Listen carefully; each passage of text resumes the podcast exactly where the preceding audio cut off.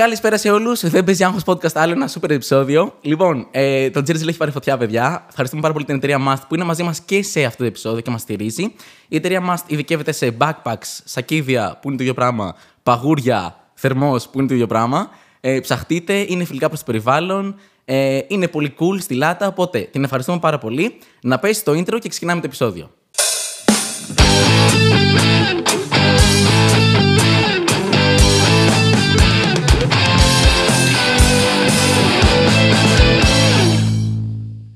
Λοιπόν, καλησπέρα ξανά σε όλους. Είμαι πολύ χαρούμενος γιατί καλεσμένο σήμερα είναι ο Ζήσης Ρούμπος. Ένα χειροκρότημα.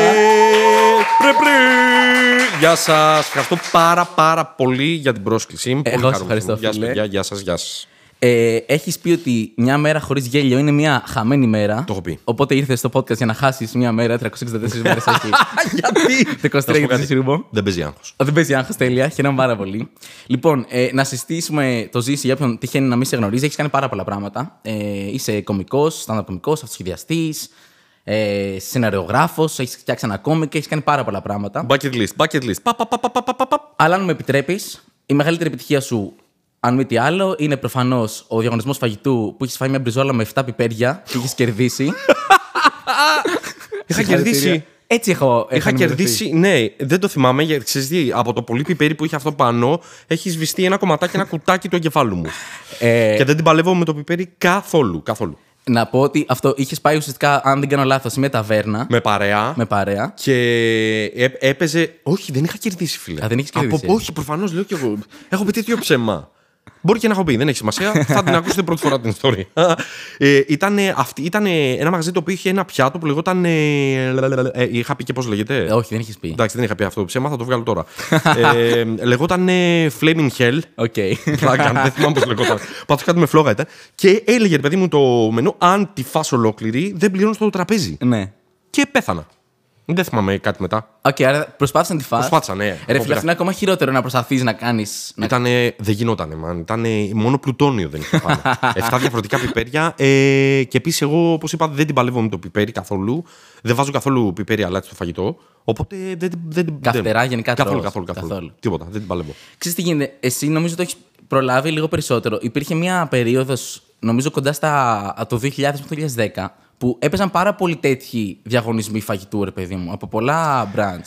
Δεν μου έχει, δεν μου έχει τύχει, Δεν σου έχει τύχει. πολλές φορές, αλλά έχω δει άπειρα βιντεάκια. Άπειρα βιντεάκια. Στο Και εξωτερικό υπάρχει γίνεται. και πρωτοαθλητισμός, το ξέρεις αυτό. Όχι, δεν το ήξερα. Υπάρχει πρωταθλητισμό, φίλε, και δεν σου κάνω καθόλου πλάκα. Από τους top πρωταθλητές του κόσμου, τα σαγόνια του βγαίνουν έξω από το κρανίο. Τι λες; Η μύση του, του, σα- του κάτω σαγονιού είναι φάση λευκός καρχαρίας. Χράτσα, χράτσα, χράτσα. Και είναι πραγματικά συγκλονιστικό να το βλέπεις να, να πηγαίνει σε διάφορα μαγαζιά που λένε Φάτε αυτό, αυτή την ποσότητα σε μισή ώρα. Μπράβο, ναι. Και τραβάει τον εαυτό του βίντεο που πάει και κερδίζει διαγωνισμούς σε μαγαζιά. Είναι σοκαριστικός. Δεν ξέρω αν αξίζει, αλλά έχει και λίγο τζέρτζελο το να πεις ότι θα πάω να το κάνω μια φορά, να φάω, ας πούμε. Εγώ δεν, δεν, δεν μπορώ να πιστέψω πώς δεν το είχα πάρει χαμπάρι νωρίτερα, γιατί έτσι κι αλλιώς αυτό κάνω στη ζωή μου. Έτ- έτρωγα, έτρωγα έτσι. Τώρα πια όχι, το έχω κόψει. Οκ. Το αλλάξαμε τώρα. Μεγαλώσαμε λίγο. Οπότε προσέχουμε λίγο το τι τρώμε. Κάνεις διατροφή. Πάρα πολύ τώρα. Αλήθεια. Τώρα αλλάξαν όλα. Είχα ξεφύγει αρκετά. Οκ. Ε, και είπα κάποια στιγμή ξέρεις τι, ε, μ, θέλω να ζήσω λίγο παραπάνω. Οπότε άλλαξε, άλλαξε ένα πολλά, ναι. Ε, ωραία, λοιπόν. Θέλω, έχω πάρα πολλά πράγματα να σε ρωτήσω, ρε φίλε. Πάμε ένα-ένα. Ωραία, θα πάω από το παρελθόν. Θες να, θα ξεκινήσουμε, θες να ξεκινήσουμε με τζέρτζελο ή με σοβαρά; 1976. ένα βροχερό βράδυ.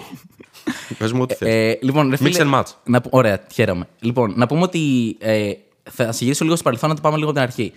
Ξεκίνησες 18 και προσπάθησες να μπει καλών τεχνών. Οκ. Και αυτό που ρε φίλε θαυμάζω στην ε, ιστορία σου είναι ότι προσπάθησες πέντε φορές. Ναι, ρε. Έδωσες πέντε φορές για καλών τεχνών. Είδες. Ε, θέλω να, πεις, να πας λίγο εκεί σε, αυτό το, σε αυτή την περίοδο της ζωής. Το mindset. Ναι, ρε φίλε, γιατί φάνηκε ότι προσπαθείς για τα θέλω σου, κατάλαβες. Δηλαδή δεν είναι εύκολο να δώσεις πέντε φορές για κάτι. Ναι, πέντε φορές όντως. Ναι. Και αυτό είναι από τα λίγα πράγματα στη ζωή μου που μου έχει μείνει σαν ε, κενό κουτάκι, γιατί εγώ γενικά δεν μετανιώνω σαν άνθρωπος. Ε, ε, αν με ρωτήσεις, δηλαδή, μετανιώνω πολύ λίγα πράγματα, ακόμα και τα λάθη που έχω κάνει. Αυτό δεν το μετανιώνω που. Απλά ξέρεις, έχει μείνει ρε παιδί μου το, το slot κενό. Ε, το ήθελα πάρα πολύ. Το ήθελα πάρα πολύ. Είχα πάρει από νωρίς από το σχολείο την απόφαση ότι θα γίνω εικαστικό ή κάτι με σχέδιο κόμιξ ζωγραφική.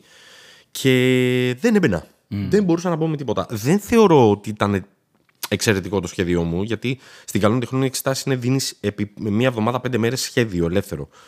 Ε, δεν θεωρώ ότι ήταν τόσο κακό έτσι ώστε να μην μπαίνω. Δεν, δεν θεωρώ ότι ήταν τόσο καλό ώστε να πεις wow, αριστούργημα. Αλλά αυτό που με πλήγωσε πιο πολύ απ' όλα και το έχω ξαναπεί είναι ότι την τελευταία φορά κόπηκα με 4,8 στα 5. Ναι. Και αυτό με πόνεσε. Λέω, γιατί, το 0,2 από πού μου το κόψατε; Τι, δεν, δεν ακόνησα καλά το κάπου. Τέλος πάντων, προφανώς συντρέχουν και άλλοι λόγοι στο να πει κανείς. Πρώτα απ' όλα δίνουμε, δίνανε 1500 άτομα και παίρνανε 70. ούτε καν. 52. Οκ. Οπότε ναι. Εντάξει, Ναι, είναι ναι, δύσκολο. Αλλά αυτό ναι. Το ήθελα πάρα πολύ, γι' αυτό και επέμενα. Και μετά φτάνεις. Δίνεις πέμπτη φορά, 4,8 στα 5, οκ. Ε, και αποφασίζεις να αλλάξεις τελείως ρότα και να πας ηθοποιία. Ναι, ναι. Μ' αρέσει πάρα πολύ αυτό, ρε φίλε, επειδή και πολλά παιδιά που μας ακούνε τώρα είναι και στην ηλικία μου και τέτοια και στην κανονική μου ζωή το έχω παρατηρήσει ότι. Εγώ είμαι 24, ρε φίλε, οκ. Πόσο Και- είσαι; 24. Οκ. Ναι. Ε, και στα 25 όμως. Και ρε, ξέρεις, είναι, η, είναι η περίοδος που ρε παιδί μου αρκετά άτομα στην ηλικία. ε, αρκετά άτομα στην ηλικία μου, ξέρεις, έχουν μόλις τελειώσει τη σχολή τους Yes. και είναι σε φάση ότι μόλις συνειδητοποιήσουν ότι δεν μ' άρεσε τελικά. Yes. Και αναρωτιούνται αν πρέπει να αλλάξουν τελείως ρότα, αλλά αγχώνονται και λίγο και δεν Τι ξέρουν ωραίο τι να θέμα κάνουν. αυτό που θίγεις, ρε φίλε. Πάρα πολύ ωραίο θέμα. Πόσο λίγο χρόνο αφιερώνουμε γενικά στη ζωή μας και οι γονείς και η παιδεία, καλά στην Ελλάδα, άστο, ε, να ασχοληθούμε για να βρούμε τι θέλουμε στη ζωή. Και όταν το βρούμε, πόσο υποστηρικτικοί είμαστε πίσω από αυτό. Ε, το ζήσα και εγώ πάρα πολύ αυτό. Και εγώ ε, πέρασα και άσχημα, πέρασα δύσκολα, γιατί ήμουνα σε ένα σύστημα το οποίο ήταν δέσμες. Πρώτη Α, Β, Γ, Δ, δέσμη, τέλος. Αυτό ήταν. Και φροντιστήρια, πανικός, ομαδοποίηση. Α, ε, μπ- μπήκα στο πανικό του κάθε, χ- κάθε χρονιά τα παιδιά που ήταν μαζί είχαν τελειώσει ήδη την ύλη στο φροντιστήριο από το καλοκαίρι. Οπότε μπαίνανε στο σχολικό έτος και ήταν ήδη μπροστά. Εγώ είχα και λίγο μη διαγνωσμένη διάσπαση προσοχής, έλλειψη συγκέντρωσης. Οπότε μου ήταν πάρα πάρα πολύ δύσκολο. Στιγματίστηκα πολύ γρήγορα. Δηλαδή με την έννοια ότι α, δεν τα παίρνει ή α, δεν διαβάζει. Πάρα πολύ δύσκολη περίοδος γενικά στα, σε σχέση με τα μαθήματα και δεν, δεν υπήρχε δι, διέξοδος, δεν υπήρχε εναλλακτική. Ήταν, σο- ήτανε, ήτανε πολύ τολμηρό το να πεις θα φύγω από την περπατημένη και θα πάω καλλιτεχνικό επάγγελμα. Ήταν σοκαριστικό. Ευτυχώς ε, εγώ είχα τη μητέρα μου η οποία υπήρξε η, η υποστήριξη στη ζωή μου έτσι ώστε να μπορέσω να ακολουθήσω αυτό που ήθελα πάρα πολύ. Και το ίδιο συνέβη και με το θέατρο μετά. Συμμετείχα σε μια θεατρική παράσταση ερασιτεχνικά και μαγεύτηκα. Οκ, άρα στα 23 σου δηλαδή δεν ένιωσες ότι. Λιγότερο. Ε, πρέπει να ήμουν 21 νομίζω. 22. Μπορεί και 23. Επειδή είδες πέντε φορές γι' αυτό το λέω. Ή τα έκανες παράλληλα; Όχι, έχεις απόλυτο δίκιο. Οκ. Απλά τώρα μόλις ανακαλύπτουμε κιόλας κάτι ε, άλλο που δεν ξέρει ο κόσμος, ότι είμαι χάλια στα μαθηματικά για τους λόγους που προείπα. Οπότε γύρω στα 37 ε, ήμουνα, ε, ασχολήθηκα με το θέατρο και είμαι 90 τώρα. Ε, οκ. Numbers, man, numbers. Δεν έχουν σημασία. Ε, ναι, άρα, οκ. Θεωρείς ότι η συμβουλή που θα έδινες, δηλαδή, ας πούμε, σε έναν 23χρονο, 25χρονο που αυτή τη στιγμή έχει, έχει κάνει κάτι το οποίο δεν του πολύ αρέσει, Yes. Είναι να. Μην αγχώνετε. Δεν παίζει άγχος. Δεν παίζει άγχος. Όχι, β- βάζουμε πολύ παραπάνω βάρος από ό,τι χρειάζεται σε αυτές τις αποφάσεις. Εάν πρέπει να αγχώνεσαι για μία απόφαση τέτοιου είδους στη ζωή σου, είναι με το τι άνθρωπο θα καταλήξεις να ζήσει στη ζωή σου. Οκ. Όλα τα άλλα δεν έχουν. Πραγματικά το εννοώ, δεν έχουν τόσο βάρος όσο τους δίνουμε. Έχουν, ρε παιδί μου, καταλαβαίνεις. Το να, το να διαλέξεις την επαγγελματική σου πορεία και με το τι θα ασχοληθείς και τι θα σου τρώει το μεγαλύτερο κομμάτι της μέρας σου για όλη σου τη ζωή. Εντάξει, είναι βαρύ. Ναι, εννοείται, δεν λέω αυτό. Απλά, ειδικά σε μικρές ηλικίες, δεν, δεν χρειάζεται άγχος. Έχεις και το, είναι και το. ή το οικονομικό συνήθως που παίζει ρόλο. Που λένε ρε παιδί μου τώρα θα γίνει. Α πούμε, μπορεί να γίνει κάποιος ζωγράφος καλή ώρα. Ή ποιητής. Ε, που μπορεί να λες και εγώ, εμένα μου αρέσει να γράφω ποίηματα, ας πούμε, αλλά τι αποκατάσταση θα έχω. Και υπάρχει μια σύγκριση του θέλου σου με το τι θα γίνει μετά ουσιαστικά. Αλλά εσύ είσαι άνθρωπος που το, που το κατάφερε ουσιαστικά να, να ζήσει από την τέχνη. Οπότε- Νομίζω ότι κάποια στιγμή έρχεται μια, ένα μονοπατάκι, όχι πολύ νωρίς όμως. Δηλαδή, ε, γι' αυτό λέω ότι δεν πρέπει να παίζει άγχος. Έρχεται ένα μονοπατάκι, μια διχάλα στο, στο χαρακτήρα που έχεις φτιάξει, το character sheet, που λέει ότι. Λοιπόν, τώρα πρέπει να πάρω την απόφαση. Ή θα ακολουθήσω αυτό που λέει η καρδιά μου και θα βγάλω ή δεν θα βγάλω λεφτά. Αυτή είναι μία οδός. Και η άλλη οδός είναι θέλω να βγάλω λεφτά. Ε, απλά είναι πολύ μεγάλη ευλογία να μπορείς να βγάζεις λεφτά κάνοντας κάτι που αγαπάς. Ναι. Εγώ, σα ζήσεις, και αυτό είναι καθαρά προσωπική μου άποψη, είναι ότι οι άνθρωποι θα έπρεπε να κυνηγάνε την πρώτη οδό. να βγάζεις λεφτά με κάτι που αγαπάς. Πώς γίνεται αυτό, Δε- αν, αν, αν ήξερα τον α, α, τρόπο, θα είχα βγάλει βιβλίο. Αλλά γενικά από τη δική μου εμπειρία θεωρώ ότι εάν επιμένεις σε κάτι που αγαπάς, ακόμα και αν δεν το κάνεις καλά, έχει σημασία αυτό που λέω, ακόμα και αν αρχικά δεν κάνεις καλά κάτι, αν το αγαπάς, κάποια στιγμή θα ζεις από αυτό. Και το πιστεύω στην, στην ψυχή μου αυτό που σας λέω. Οκ, όμορφο αυτό που είπες. Ε, ωραία, και μετά προχωράμε. Έκανες αυτό το σχεδιασμό. Yes. Ε, Έκανα θέατρο πολύ. Έκανες θέατρο και τα πράγματα. Ε, δημιούργησα ομάδες. Είναι κάτι πάρα πολύ σημαντικό, στις, ειδικά στα καλλιτεχνικά επαγγέλματα, να, να, να συγχρονίζεις και να βρίσκεσαι με ανθρώπους ε, της ηλικίας σου που είστε- έχετε τις ίδιες αναζητήσεις και τα ίδια θέλω και να συνδημιουργείς με αυτούς τους ανθρώπους. Ακόμα και αν δεν μείνεις μαζί τους για μεγάλο χρονικό διάστημα. Ε, ε, είναι πολύ σημαντικό γιατί παίρνεις δύναμη. Mm. Καταλαβες, δε- δε- εν, ενώνεσαι, παίρνεις δύναμη και σου ανανεώνεται συνεχώς η αγάπη για αυτό που κάνεις, ό,τι δυσκολία και να αντιμετωπίζεις. Οπότε, εγώ το έκανα αυτό, το έζησα και έχω την τύχη να λέω ρε παιδί μου ότι έκανα το θέατρο που αγαπάω. Το θέατρο που αυτό που είσαι όλη μέρα στο θέατρο, το βάφεις, το σκουπίζεις, το καθαρίζεις, γράφεις σκηνές, γράφεις έργα δικά σου, κάνεις πρόβες χωρίς να σε νοιάζουν τα λεφτά, τη βγάζεις όλη τη μέρα με ένα καφέ. Τα έχω ζήσει αυτά ευτυχώς, ωραίες εποχές. Δεν θα το ξανακάνα τώρα φυσικά στην ηλικία που είμαι, εννοείται. Αλλά είμαι πολύ τυχερός που τα ζήσα. Οπότε είναι πολύ σημαντικό λοιπόν ομάδες και να κάνεις αυτό που αγαπάς, όπως και στο stand-up. Line-ups, όλοι μαζί, κανονίζουμε βραδιές, αντιμετωπίζουμε τις όποιες δυσκολίες. Πάρα πολύ σημαντικό. Και μ, ναι. Ε, μου δίνει ωραία πάσα. Έχεις πει κάτι πολύ όμορφο, ρε φίλο, ότι και δείχνει το πόσο συγκροτημένος είσαι σαν άνθρωπος, πιστεύω. Ότι τα βλέπεις όλα πιο πολύ ομαδικά. Ειδικά στο θέατρο, ρε παιδί μου. Είχες πει ότι και καλά. Δεν έχει σημασία ποιος θα βάλει τον γκολ, ξέρω εγώ. Κάποιος πρέπει να κάνει και, τη, και την μπάσα και τη βρώμικη δουλειά κάπου. Ναι, κοίτα να δεις τι γίνεται. Δεν, ε, δεν υπάρχει πολύ υγιής αντιμετώπιση της έννοιας της ομάδας, ειδικά στην Ελλάδα. Ε, Στην Ελλάδα θέλουμε να είμαστε όλοι μ, ε, μ, scorers. Όλοι. Θε- θέλουμε να είμαστε όλοι αυτοί που θα βάλουμε τον γκολ. Αυτό δυστυχώς δημιουργεί τεράστια προβλήματα σε ομαδικές συνεργασίες. Γιατί όπως ξέρεις πολύ καλά, δεν γίνεται σε μια ομάδα να πηγαίνουν όλοι για γκολ. Και είναι εξίσου σημαντικός ο οποιοσδήποτε, ε, σε οποιοδήποτε σημείο της ομάδας. Έτσι. Δυστυχώς την προβολή την παίρνει αυτός που βάζει τον γκολ. Όπως γίνεται και στο ποδόσφαιρο. Παρόλο που είμαι άσχετος από ποδόσφαιρο, κάποια βασικά τα καταλαβαίνω. Γι' αυτό κυνηγάμε όλοι το να βάλουμε τον γκολ, για να φανούμε. Δεν είναι έτσι όμως το πώς λειτουργεί μια ομάδα και εγώ υπήρξα στη ζωή μου πολύ πολύ πολύ ok να είμαι αυτός που δεν βάζει τον γκολ. Και όταν μου έρχεται, όταν έχω την, ε, την επιλογή, θα, θα κάνω πράγματα για να, ξέρεις, να σκοράρω εγώ για μένα. Δικά μου project, να επενδύσω στον εαυτό μου. Τώρα με πετυχαίνει σε μια περίοδο τέτοια, ας πούμε, ξανά μετά από καιρό. Ε, οπότε, ναι, λατρεύω πάρα πολύ να, να συναντάω ομάδες που υπάρχει η, η υγιής έννοια της ομάδας. Σε έχει βοηθήσει, πιστεύεις, αυτό μακροπρόθεσμα; Έχω πληρώσει πολύ, πολύ, πολύ, πολύ το τίμημα όταν έχω βρεθεί σε ομάδες που δεν, δεν λειτουργούν σαν ομαδες και προσπαθώ να, ξέρεις, να ξεκαθαρίσω ένα, ένα rule set, ρε παιδί μου. Ένα, παιδιά, ομάδα σημαίνει... δεν- και το έχω πληρώσει το τίμημα. Δεν, οι άνθρωποι δεν γουστάρουν να το ακούνε αυτό. Ε, οπότε είναι, είναι, είναι λίγο δύσκολο.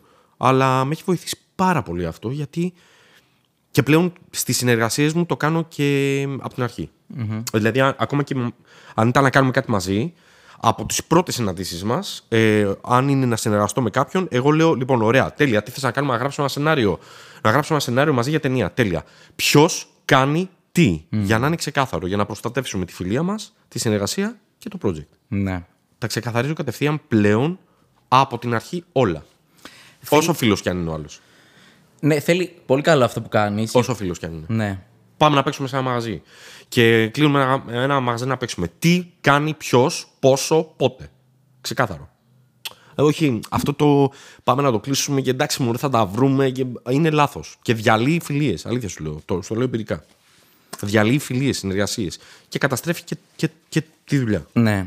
Θέλει τρελές υποχωρήσεις, πιστεύω, και να μην έχεις καθόλου εγωισμό, over, φίλε. Αυτό είναι το δύσκολο. Θέλει πολύ χαμηλό εγωισμό. Θέλει να ξέρεις γιατί κάνεις αυτό που κάνεις. Θέλει επίσης να ξέρεις πού, πού βρίσκεσαι την εκάστοτε στιγμή. Δηλαδή, είναι αυτό που σου είπα. Αν θες να είσαι κάποιος που βάζει γκολ, θα γίνεις θειασάρχης. Με άπειρα παραδείγματα που έχουμε στην, ε, στη χώρα μας και στον κόσμο. Θα γίνω θειασάρχης. Δηλαδή, τι κάνω, κάνω δική μου παραγωγή, είμαι πρωταγωνιστής, γράφω το έργο, προσλαμβάνω ανθρώπους να είναι από κάτω μου και βάζω γκολ μόνος μου. Απόλυτα σεβαστό. Γίνεται. Ε, απλά πρέπει να το ξέρεις. Καταλάβει, δεν μπορείς να πεις πάμε κάτι ομαδικό, α, αλλά εγώ όλα μετά. Ναι. Πρώτα απ' όλα θα σε αντιπαθήσουν όλοι. Δεύτερον, είναι πολύ μοναχικό. Θα καταλήξεις να είσαι πολύ μόνος. Οκ. Ε, Το σοβαρέψαμε πολύ. Όχι, δε- Οπότε καλά ξέρεις τι, να αμολήσω μια πορδίτσα τώρα. Ωραία. Τσακ! και δίνω πάσα για fart jokes. Πλάκα, πλάκα. Ρε φίλε, γνώμη για τα fart jokes. Αλήθεια με ρωτάς εμένα τώρα. Ρε φίλε, ξέρεις τι γίνεται; Άκου να δεις τι Ναι. γίνεται. Λοιπόν, δεν με ενδιαφέρει καθόλου Οκ. πώς τα εκλαμβάνει ο κόσμος.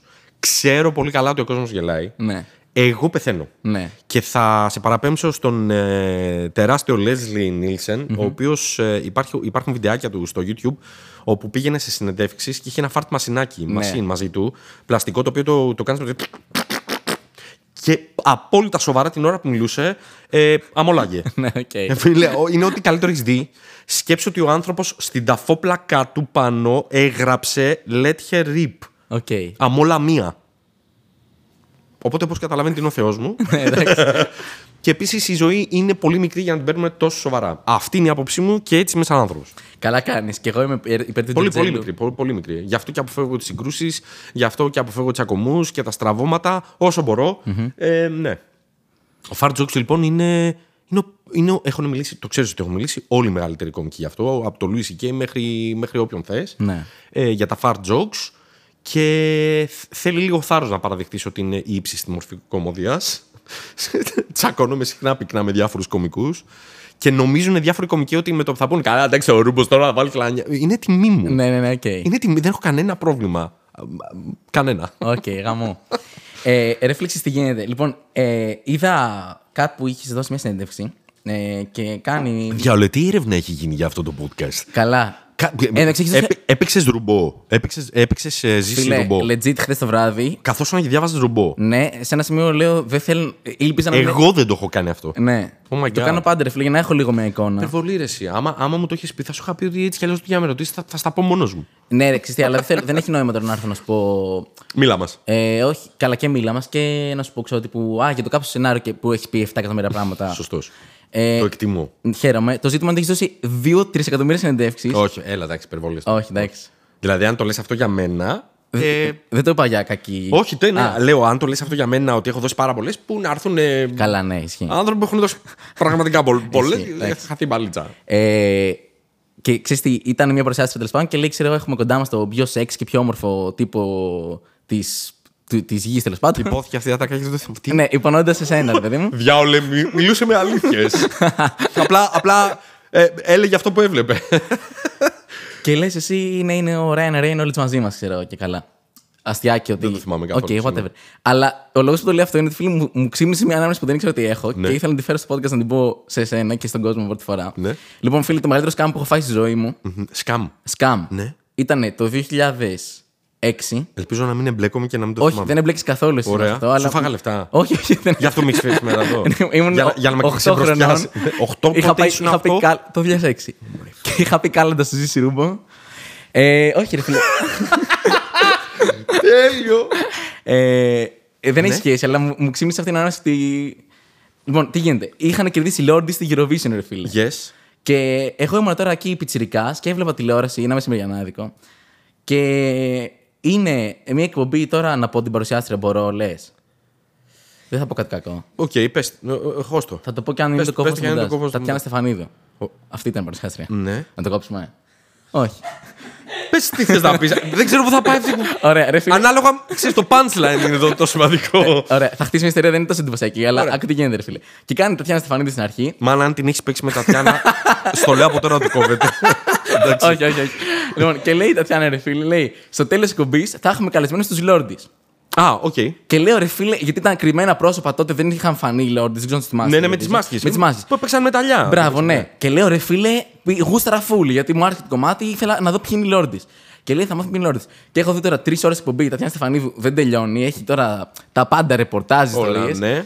Και διαφημίσει. Και εγώ έχω και διάβασμα τότε, γιατί η τρίτη δημοτικού ήταν δύσκολη. και. Κάθε φορά το λέει για να μου, το, μου καρφούν το μαχαίρι στην καρδιά. sorry, sorry. Και περιμένω, περιμένω, περιμένω. Μέσα στα πολύ λόγο. Πέντε λεπτά πριν τελειώσει η κουμπί, λέει και τώρα ήρθε η ώρα για τους Λόρντις. Και χειροκροτάνε και σκάει φίλε Μάρκος Εφερλής, ντυμένος Λόρντι. και ξενερώνω τον κόλλα μου. Και Γιατί δεν σε χάλασε. δεν σε χάλασε κιόλας. Φίλε, ναι, και ήταν τύπου η πρώτη προδοσία που έχω νιώσει στη ζωή μου. Γιατί δεν, δεν είχαν διευκρινίσει ότι θα είναι. Ξέρεις. Τρολ. Ναι. Τι τέλειο. Αυτό είναι υπέροχο. Όχι, αυτό μπο- μπορεί να μπει. Ρε, όλο. φίλε, για Εκτός οποιονδήποτε. και αν την έπαιξες μετά. για οποιονδήποτε είναι πάνω από. Με Μάρκο.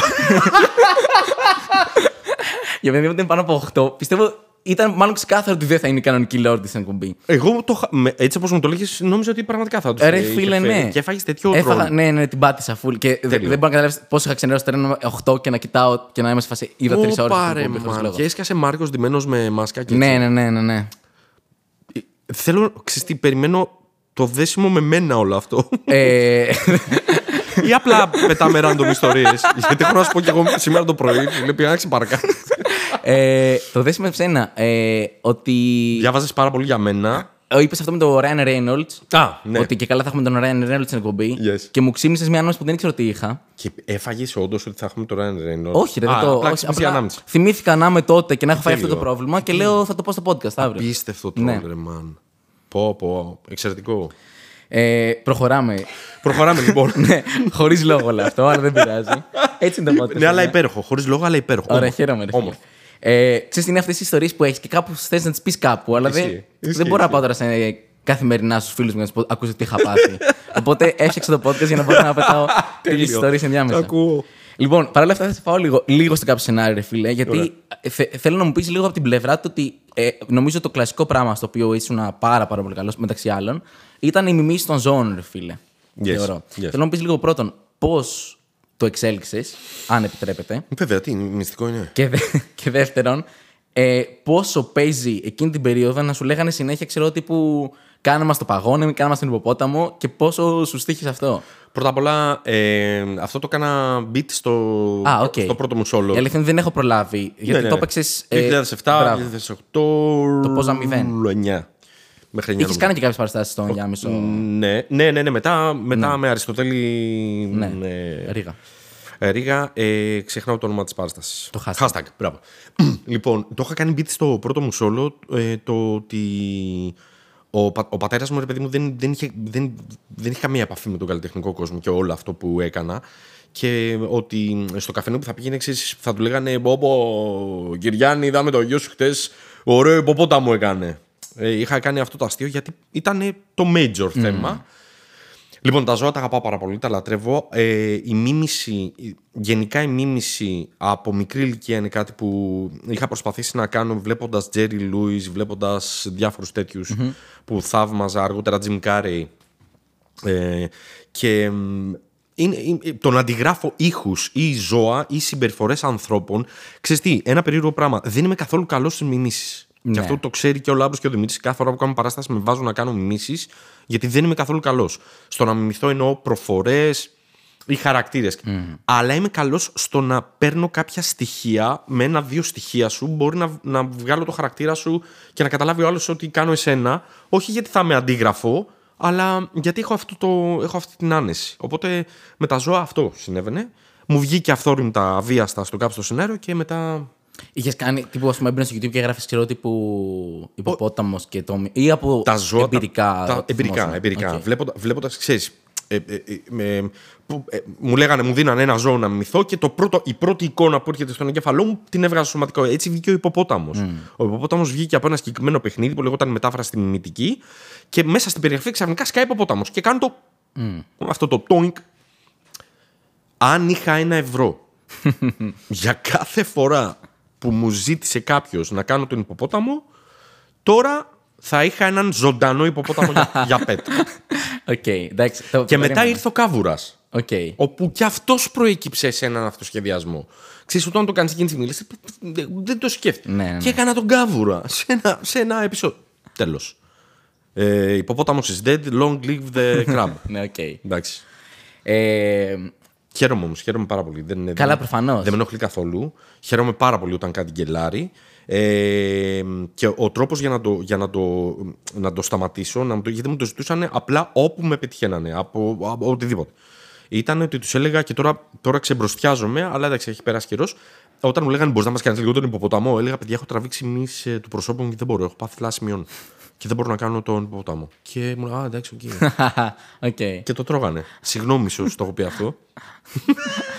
εντάξει, απ' την άλλη δεν μπορείς να κάνεις. Είναι σαν να το πες με ένα στο δρόμο, δηλαδή δεν μπορείς να. Είναι λίγο ε, ρε παιδί μου, έγινε τόσες πολλές φορές. Είναι σαν, σαν, να, σαν να είσαι ένας τραγουδιστής και να σου λένε πες αυτό το τραγούδι Μπράβο, ναι. για 30 χρόνια. Δεν ήταν τόσο πολλά τα χρόνια, αλλά κατάλαβες. Ναι, ναι, ναι. Okay. ναι. Ε, Θες να μιλήσουμε λίγο για το improv, γιατί θεωρώ ότι ας πούμε, από αυτό που λες τώρα για τον υποπόταμο, ότι εκείνη τη στιγμή θεωρώ. Έχω, είχα κάνει και εγώ κάποια σεμινάρια, αλλά δεν το, yes. δεν το προχώρησα εν τέλει. Ναι, ναι.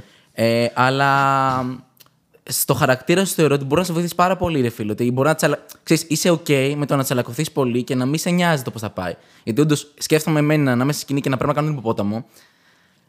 Έχεις δύο δευτερόλεπτα να το κάνεις, πρέπει να το κάνεις μπαμ. Yes. Πιθανότητα μπορεί να πάει χάλια. Yes. Αλλά είσαι OK με την αποτυχία. Μπράβο. Οπότε Συγγνώμη.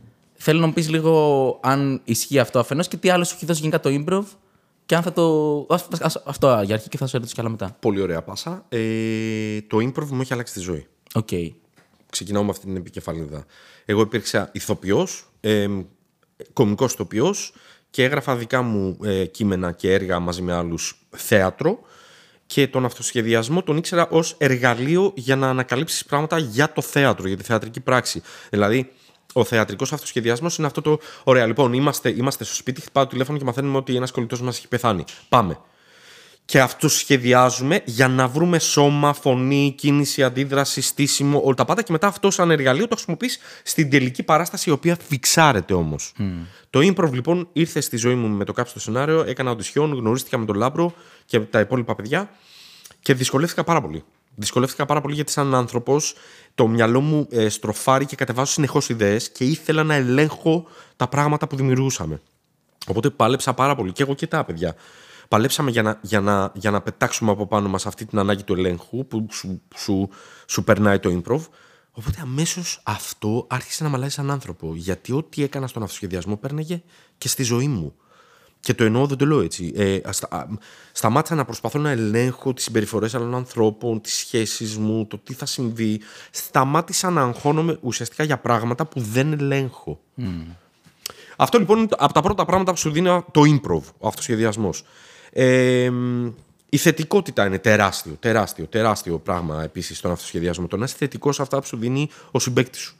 Και εκεί δυσκολεύτηκα. Γιατί στο θέατρο είναι δεδομένα το τι κάνεις, τι λες, που κινείσαι, τι φοράς, που πας.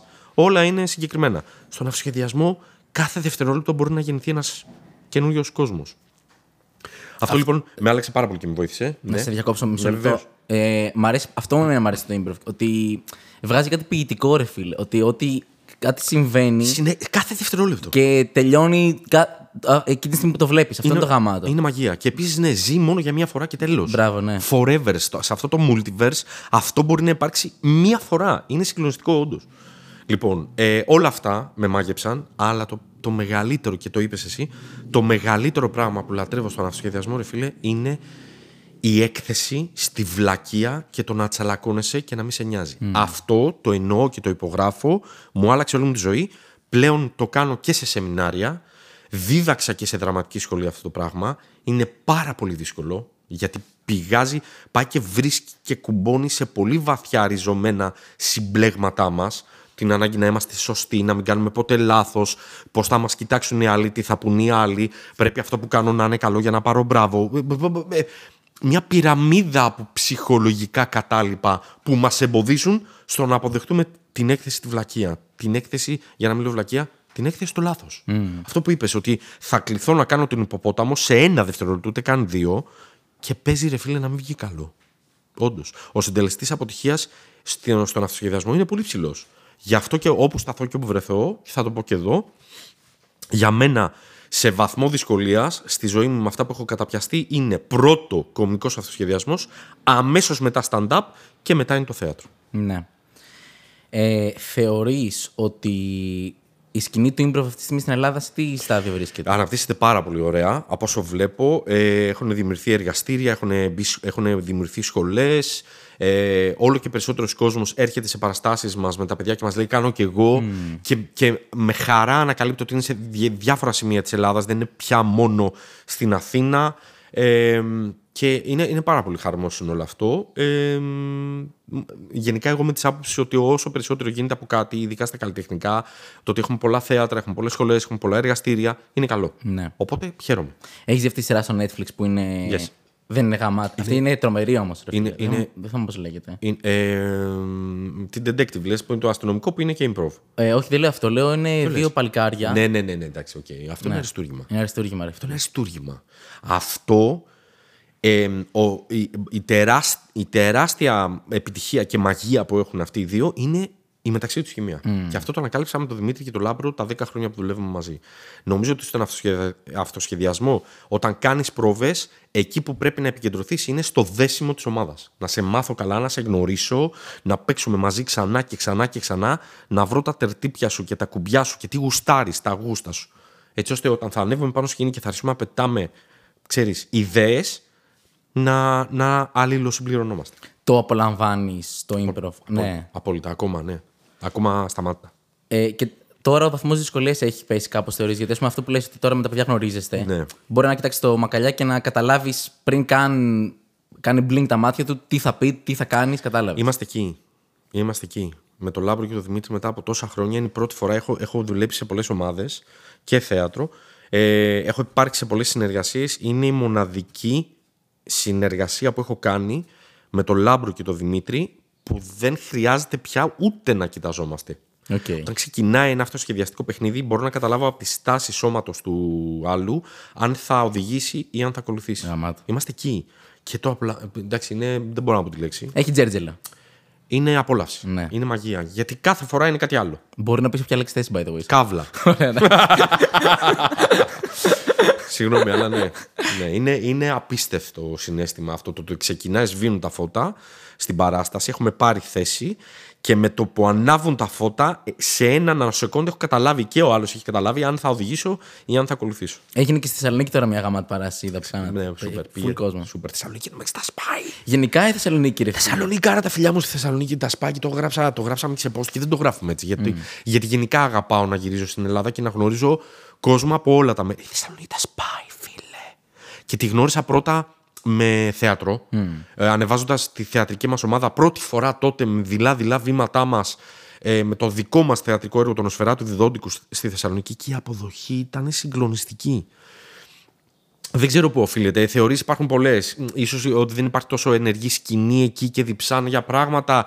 Ίσως είναι. Ε, δεν, ξε- δεν ξέρω. Αλλά ήταν εξαιρετικά. Και αυτή τη φορά, τώρα τελευταία παράσταση, ήταν μπομπά. Ναι, δεν ξέρω. Και στο stand-up υπάρχει αυτό, το έχεις ζήσει. Ναι, κιόλας; ναι, ναι, ναι, ναι, ναι. Είναι, είναι σ- σούπερ. Ναι. Και επίσης να το πω αυτό, να τολμήσω και να το πω ότι αν, αν οι συνθήκες ήταν πιο ευνοϊκές, θα γούσταρα να μένω μόνιμα εκεί.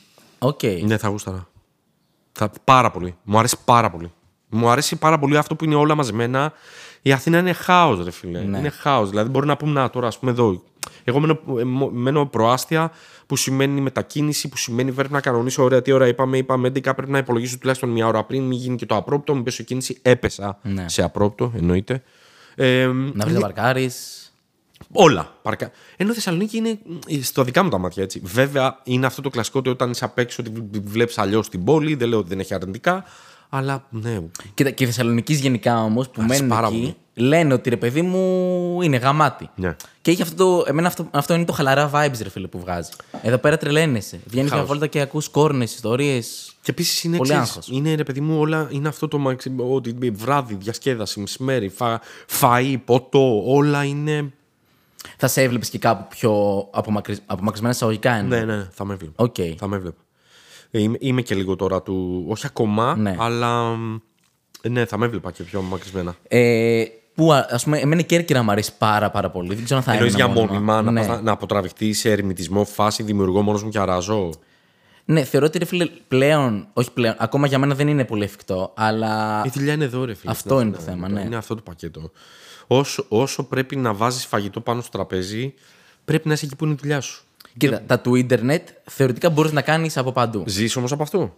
Κάνω και stand-up. Όχι εσύ. Ναι. Δεν, λέω γενικά, ζει κάποιος από, μόνο από το Ιντερνετ. Ναι, αν, κάποιοι- ναι, κάποιοι ναι. αν ναι, εγώ θα έφευγα. Ναι. Στάνταρ. Αν, αν ζω, δηλαδή, αν ήξερα ότι μπορώ να κάνω πέντε πώ το μήνα και να ζω, ε, γεια σας. Ναι, οκ. Φιλάκια και θα κατέβαινα στο κέντρο μόνο για τις παραστάσεις. Μπράβο, ναι. Ναι, ναι, ναι, δεν το συζητώ. Ναι, εννοείται. Ε, λοιπόν, θα σε πάω λίγο τώρα. Είσαι πολύ συνεφίλε, ρε φίλε. Ναι. Παράλληλα, ναι, όποιος σε ακολουθάει στο Facebook είναι το αγαπημένο μου πράγμα στο Facebook. Τι που παίζει να μπαίνω στο Facebook μόνο για να διαβάζεις τα reviews. σου. Αλήθεια λες. Ναι, ρε φίλε. Ω, σε ευχαριστώ πάρα πολύ. Ε, Ε, το αγαπάω πάρα πολύ. Μα, ε, ναι, είμαι, είμαι, είμαι φανατικός οτιδήποτε έχει να κάνει με ταινίες και κινηματογράφο και σειρές και τηλεόραση και. Ναι. Βέβαια, δυστυχώς. Ε, εντάξει, μάλλον αυτά είναι τα δικά μου κριτήρια στο πώς αξιολογώ τις ταινίες. Διαφωνούμε πολύ. Διαφωνούμε αρκετά, ρε φίλε. Χαίρομαι δυστυχώς. πάρα πολύ γι' αυτό. Αλλά ε, κοίτα, θα, σ- ε, δεν βλέπω πάρα, πάρα πολλές Το ταινίες. να συμφωνούμε είναι λίγο βαρετό γενικά. Ναι. Δηλαδή, ξέρεις το να λέγαμε, Όχι, θυμάσαι εκεί αυτή τη φάση που έκανε αυτό, ναι, όχι, το άλλο αυτό. Και μετά ξέρεις, τελειώνει η κουβέντα και λες, «Ε, Τι άλλα. Ε, για πες είδες το. Ναι, ναι, πω, πω, ε, ε». Άμα συμφωνείς με τον άλλον, ε, η κύκλη της κουβέντας είναι μικρή. Εννοείται ότι ε, γαμό, αλλά είναι μικρή. Στη διαφωνία είναι η ωραία κουβέντα. Ωραία, θέλω να σε Στην πάω... επικοδομητική διαφωνία. Ωραία, είμαι σεβαστικό θεωρώ στι συζητήσει, οπότε δεν πιστεύω θα παίξει άγχος. Ωραία. Ε, να μιλήσουμε λίγο για super hero movies, γιατί αυτό είναι το κύριο πράγμα που Τώρα έχω. συνδυάζεις. Ξέρεις, τώρα ρε παιδί μου, σε αυτό το κομμάτι, εγώ έρχομαι και από ένα geek background όπου μεγάλωσα με comics και παιχνίδια και games και RPGs και bla bla bla, bla. Οπότε ε, η, με- η μετάβαση στον κινηματογράφο, το super hero, για μένα ήταν. ε, είναι ακόμα και ήταν ε, αναπόφευκτο. Δηλαδή, αγαπώ. Πώς, θέλω να μου πεις λίγο τώρα πώς βλέπεις τη φάση με τη Marvel κατά βάση. Έχει χαθεί λίγο η μπαλίτσα. Το νιώθεις κι εσύ, ε; Μιλώντας τώρα μετά από τόσα χρόνια, γιατί αν με ρωτούσες εποχές endgame, θα σου έλεγα they rule. Τώρα, ε, έχοντας δει τις σειρές και τις ταινιε ε, είναι, είναι, είναι, η- η- θεωρώ ότι είναι η πτώση της Ρώμη. Θεωρώ ότι κα- κάψανε, φάγανε τόσα πολλά λεφτά, περάσαν τόσο πολύ χρόνο πάνω στα γιότ και στις παραλίες με τα λεφτά αυτά, που απλά χάσαν τον καλλιτεχνικό έλεγχο. Ακόμα και ο Feige. Πώς όμως μπορεί να κάνεις top από το endgame, ρε φίλε; Δηλαδή τώρα μιλάμε για, για μένα. Δεν ισχύει αυτό που λες και Δεν το ξέρεις ισχύει, γιατί ε. είσαι δημιουργός. Ναι, οκ, εντάξει, Από τη ισχύει. στιγμή που η φαντα... η φ- ε, είναι σαν να λες η φαντασία Εντάξει, έχει ναι. όρια. Όχι, οκ. Και ειδικά από το υλικό στα κόμικ μόνο υπάρχουν ά- απι- άπειροι κόσμοι μπορείς να ανακαλύψεις. Χάθηκε η μπάλα, ρε, man. Χάθηκε η μπάλα με το πώς δημιουργείται μια ταινία. Πάρε λεφτά, τη θέλω έτοιμη σε τρεις μήνες. Τα εφέ πέσανε. Έβλεπα και ένα βιντεάκι πρόσφατα ενός ενός τύπου που δούλεψε στο Flash και έλεγε: Θα σας πω εγώ γιατί τα εφές στι super hero ταινίες πλέον γίνονται όλο και χειρότερα. Γιατί είναι αυτό. Πάρε λεφτά, ε, υποπληρωμένοι άνθρωποι που δουλεύουν και λιώνουν πάνω από υπολογιστές. Πρέπει η ταινία να είναι έτοιμη σε τρεις εβδομάδες. Ε, σενάρια τα οποία δεν φιλτράρονται, δεν τσεκάρονται, καμία λογοτεχνική αξία μέσα στα αυτά που συμβαίνουν, καμία επένδυση σε χαρακτήρες. Απλά να βγάλουμε σούπερ μάρκετ. Ωραία, παιδιά, έχουμε το event το Σεπτέμβρη. Πόσες ταινίες πρέπει να. Πόσο, Πόσες ταινίες λένε οι μέτοχοί μας ότι πρέπει να ανακοινώσουμε για να κάνουμε break even, 13. Έγινε. Στα επόμενα 4 χρόνια θα έχουμε 13 ταινίες. Σκουπίδια. Αυτό. Έγινε. Ναι, η αλήθεια είναι ότι βγάλανε αρκετά μέτρε ταινίες, αλλά. Δεν θα μιλήσω για τις σειρές γιατί θα χαλάσουμε τις καρδιές με πάρα πολύ κόσμο. Ε, τολμάω να το κάνω μόνο στο Facebook μου, γελάνε τα παιδιά. Ε, μπείτε εκεί πέρα άνετα και διαβάστε. Εγώ δ- είμαι, είμαι, α- σέβομαι την άποψη του οποιοδήποτε, αρκεί να έχει να κάνει με αυτό που συζητάμε και όχι με μένα. Απεχθάνομαι λίγο αυτό το Α, δεν σου αρέσει αυτό, είσαι ηλίθιος.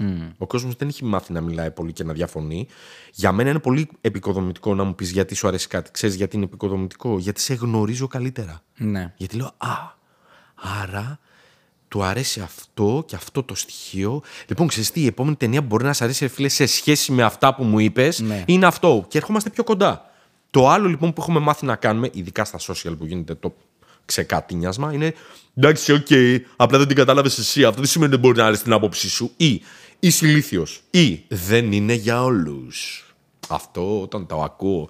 Τι να κάνουμε, Ζησάκο, δεν είναι για όλους. Ναι, αλλά ξέρεις για ποιον είναι, για τη μάνα. ναι, αυτό λίγο μου βγάζει παιδιά όταν το ακούω. Το δεν είναι για όλους. Ή, ή ένα άλλο που είναι πολύ διαδεδομένο. Γελάω, με πιάνει γέλια. Με πιάνουν γελιά από τώρα. Αυτό το.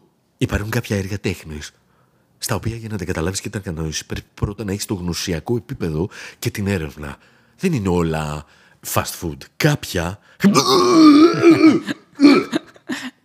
είναι αυτό το γκουρμέ, η γκουρμέ Ναι, κουζίνα. ναι, ναι. Αυτή, τη, αυτή την μπουκίτσα παγωνιού με κινόα. Για, για να την εκτιμήσεις, πρέπει πρώτα να έχεις ταξιδέψει στο Κουάλα Λουμπούρ. Όχι. Δεν ισχύει αυτό. Είναι ελιτισμός αυτό. Και επίσης ισχύει πάρα πολύ το. Ναι, οκ, εννοείται ότι μπορώ να χάσω κάποια μηνύματα ενός έργου αν δεν έχω το background. Αλλά αυτό δεν με κάνει λιγότερο ικανό από το να εκφέρω την άποψή μου. Ναι, και κάποιοι ουσιαστικά καπηλεύονται ένα έργο για να δειχτούν, ας πούμε, ότι και καλά είναι Gatekeepers. Ναι. Αγαπημένο θέμα συζήτηση των τελευταίων ε, τριών ετών. Οι gatekeepers στα πάντα. Σ- Σε όλα. Στα πάντα. Στη μουσική, στις ταινίες, στις σειρές. Εγώ, εγώ που είμαι φανατικός οπαδός του Lord of the Rings, θα σου πω εγώ αν έχεις σωστή άποψη ή όχι. Γιατί εγώ παρακολουθώ αυτό το IP εδώ και 37 χρόνια. Επίσης, ελιτισμός, ξέρεις. Αυτό το να ξεχωρίζω, να φαίνομαι, να φανώ, όλα αυτά. Ναι, εντάξει, αυτό υπάρχει και γενικά, ρε φίλε. αλλά- Παντού, παντού, Ναι, στα πάντα. αυτό, Γι' αυτό ναι, σου λέω. ναι. Στα πάντα. Ε, θέλω να μου πεις ποια είναι. Θέλω να μου πεις ένα top 3 ή top 5 ταινιών γενικά. Ε, σε- το ξέρω ότι σε δυσκολεύω πάρα Κάνουμε πολύ. ένα ρε φίλε. ναι, οκ. Top, top, top, top 5. Top 5 για να είναι λίγο πιο εύκολο. Λοιπόν, άκου να σου πω τι γίνεται. Σα, ωραία, ε, εννοείται ότι γουστάρω πάρα πολύ να μιλάω για, αυ- για τα tops. Ναι. Απλά στις ταινίες και στις σειρές, εγώ κάνω ένα διαχωρισμό σε είδη. Οκ. Αν τώρα με ρωτάς, όχι ότι δεν μπορείς να με ρωτήσεις γενικό, αν με ρωτάς γενικό, σίγουρα αύριο θα είναι άλλο. Ναι. Αν με ρωτήσεις αύριο, θα είναι άλλο. Τώρα, top 5 ταινιών, τις έχω αναφέρει και όλα σιγά σιγά, τις αποκαλύπτω σιγά σιγά στο Facebook. Γιατί άμα ξέρεις, τις βγάλω όλες μετά, με, παιδιά, θα πρέπει να προσθέτω καινούριες. Λοιπόν, αλλά κάποιες έχω βγάλει. Top 5. Για διαφορετικούς λόγους, λέω. Ναι. Δηλαδή, αύριο θα είναι άλλες, αν με ρωτήσεις. Για διαφορετικούς λόγους, top 5 για μένα είναι η αυτοκρατορία του ήλιου που είχα βγάλει και μ, με, με στιγμάτισε πολύ η ταινία. Είναι δραματική βαριά Spielberg. Το έχεις δει; Όχι, δεν το έχω δει. Oh αλλά my Το έχω god! διαβάσει που το έχεις πει. Ε, ε, ε, παιδιά, αν δεν το έχετε δει, Αυτοκρατορία του ηλιού του Spielberg με πρώτη εμφάνιση Christian Bale στα 12 του. Άντε ρε. Ένα αριστούργημα. Το έχετε δει εσείς. Ό,τι εσείς. Δεν το έχει δει κανένα στο στούντιο αυτή τη στιγμή που βρίσκομαι. Καλό βράδυ. Γεια σας. Το έχεις δει; Μπράβο, ρε man. Ένας. Λοιπόν, είναι αριστούργημα. Ναι. Είναι, έχει να κάνει με την ε, εισβολή της Ιαπωνίας στην Κίνα. Ή το αντιθέτως. ε, Όχι, ναι, ναι της Ιαπωνίας στην Κίνα. Και ένα, ένα παιδί ενός πρέσβη, Άγγλου πρέσβη εκεί. Φεύγουν όλοι, το- το σκάνε να φύγουν, να πάνε να μπουν στα αεροπλάνα να φύγουν γιατί γίνεται πόλεμος. Και μένει πίσω ο 12χρονος γιος του. Μόνος του σε μια χώρα που δεν μιλάει τη γλώσσα. Αυτό. Οκ. Αντίο. Ωραία. Και με στιγμάτισε και η ταινία και η εμπειρία. Γιατί ε, την έζησα, με είχε πάει η μάνα μου, είχαμε πάει μαζί και νόμιζε η μάνα μου λόγω Spielberg. Εποχές τότε δεν υπήρχε ίντερνετ και τίποτα. Έβλεπε στην εφημερίδα. ταινί- Spielberg, αυτό τα δε ώρα. Και νόμιζε η μάνα μου θα είναι φάση τι. Θα είναι κάτι με Spielberg. Και το φάγαμε μαζί το. Αλλά με, το, με- μετά όμως ξέρεις, το συζητήσαμε και το κουβεντιάσαμε μαζί της και μου, πώς μου φάνηκε και όλο αυτό. Και μου έμεινε. Νομίζω η, η μητέρα μου με έβαλε μέσα με το μικρό κινηματογράφιο των ταινιών. Ασχολιόταν. ασχολιόταν- Έβλεπε, έβλεπε πολύ. Έβλεπε, έβλεπε οκ. πολύ ναι. Οπότε γι' αυτό. Δηλαδή είναι στο top 5. Οπότε καταλαβαίνεις τώρα ότι αν μιλήσω τόση ώρα για κάθε ταινία που θα σου πω στο top μου, θα πάμε απόγευμα. Ρε, Οπότε δε. επιγραμματικά μόνο σαν Ναι, οκ. τίτλοι. Hook, Robin Williams. Ε, δεν έχω, αυτή είναι μία από τις ταινίες που δεν έχω βγάλει ακόμα κριτική στο Facebook, αλλά την έχω ψιλοαναφέρει πρόσφατα. Ε, ναι, Hook, δεν θα τις αναλύσω λοιπόν. Ε, What Dreams May Come που το έβγαλα πρόσφατα με τον Robin Williams. Δύο από τις top 5 ταινίες μου έχουν μέσα τον Robin Williams που είναι και ο αγαπημένος μου άνθρωπος και ο κωμικός ever Ναι. στο, στο Multiverse. Κι άλλες, πολλές. Οκ, εντάξει, με κάλυψες. Πάρω, τι δεν σα πω. σε- Πες σε μου ένα είδος. δυσκόλεψα. Πες μου, ε, random, έλα, πάμε improv. Ένα είδος. Ε, ξέρω εγώ τύπου δράμα. Δράμα. Ε, θα σου πω το κόκκινο βιολί. Οκ. Καράτε. Σακατελίκια. The Raid. Πφ, Το έχεις δει; Όχι, δεν έχω. Oh my ιδέα. god. Ρε φίλε, τι ήθελα να κάνω την ερώτηση αυτή. Τώρα νιώθω, νιώθω κόκκο. Πορνό. Πάμε.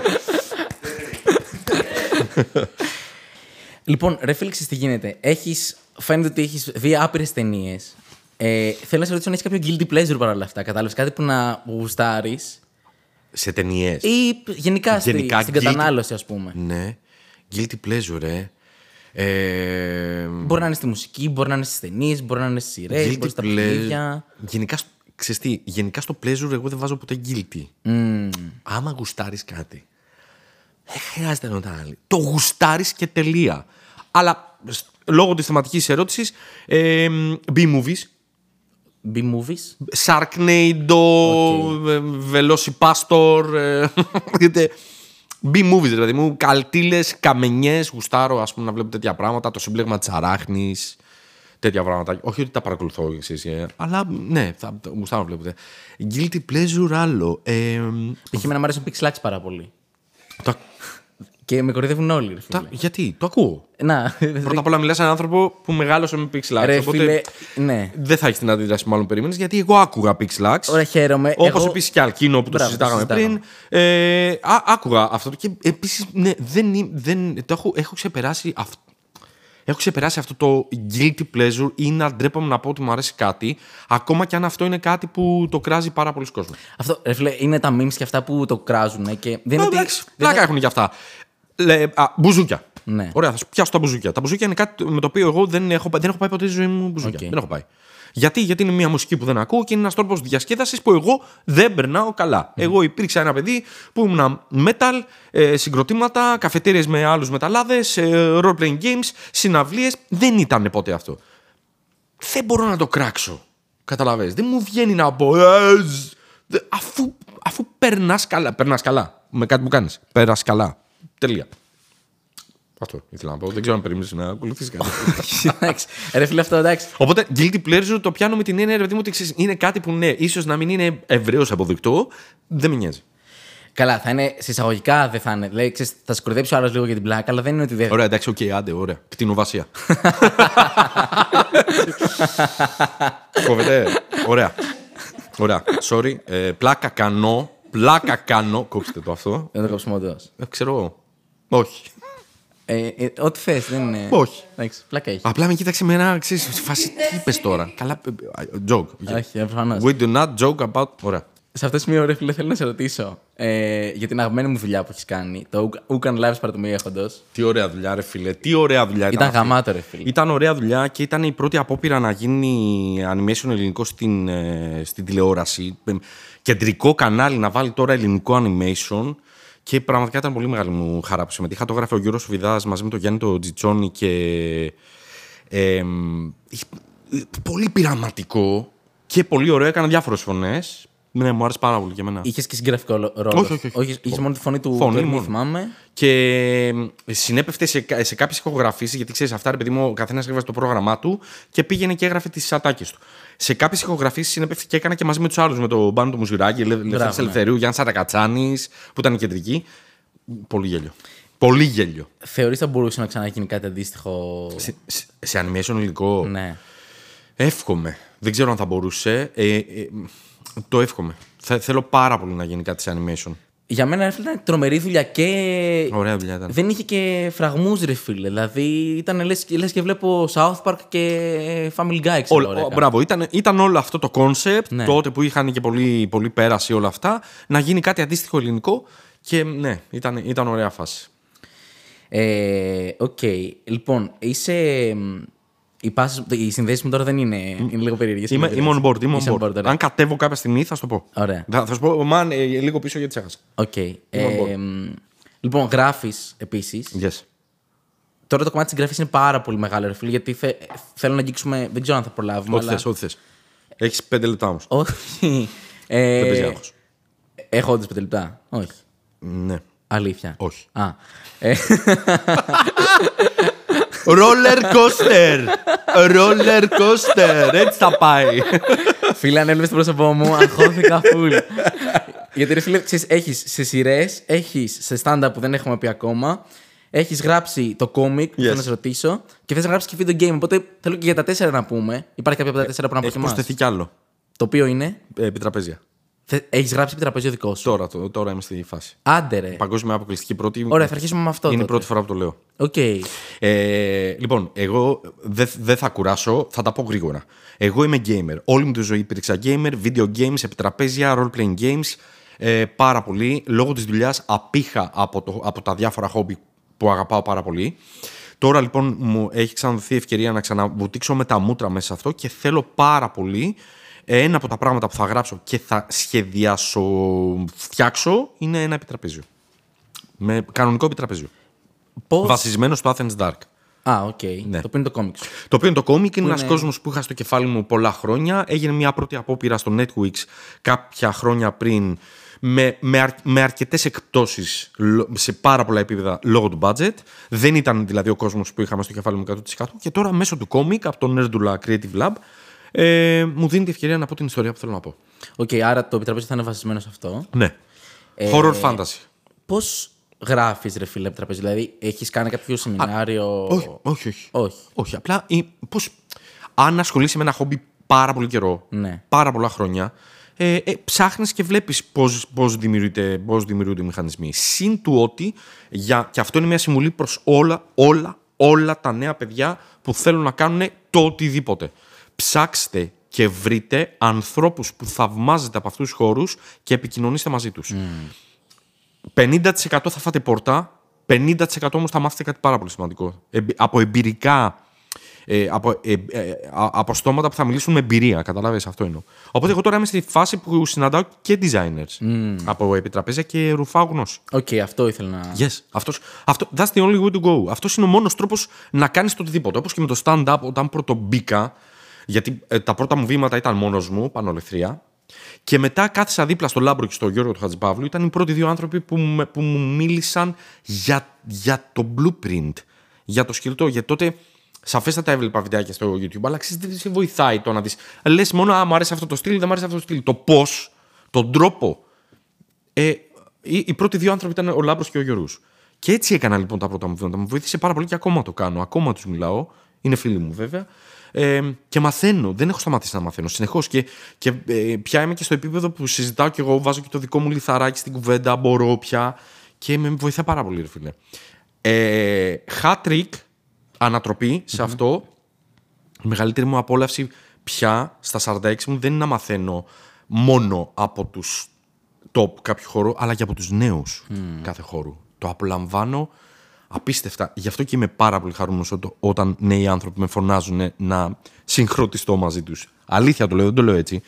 Τρελαίνομαι πάρα πολύ γιατί σχεδόν κάθε, κάθε συναναστροφή μου με νέους ανθρώπους κάτι μου δίνει ρε φίλε. Ναι, ναι, ναι, ναι. Είναι απίστευτο.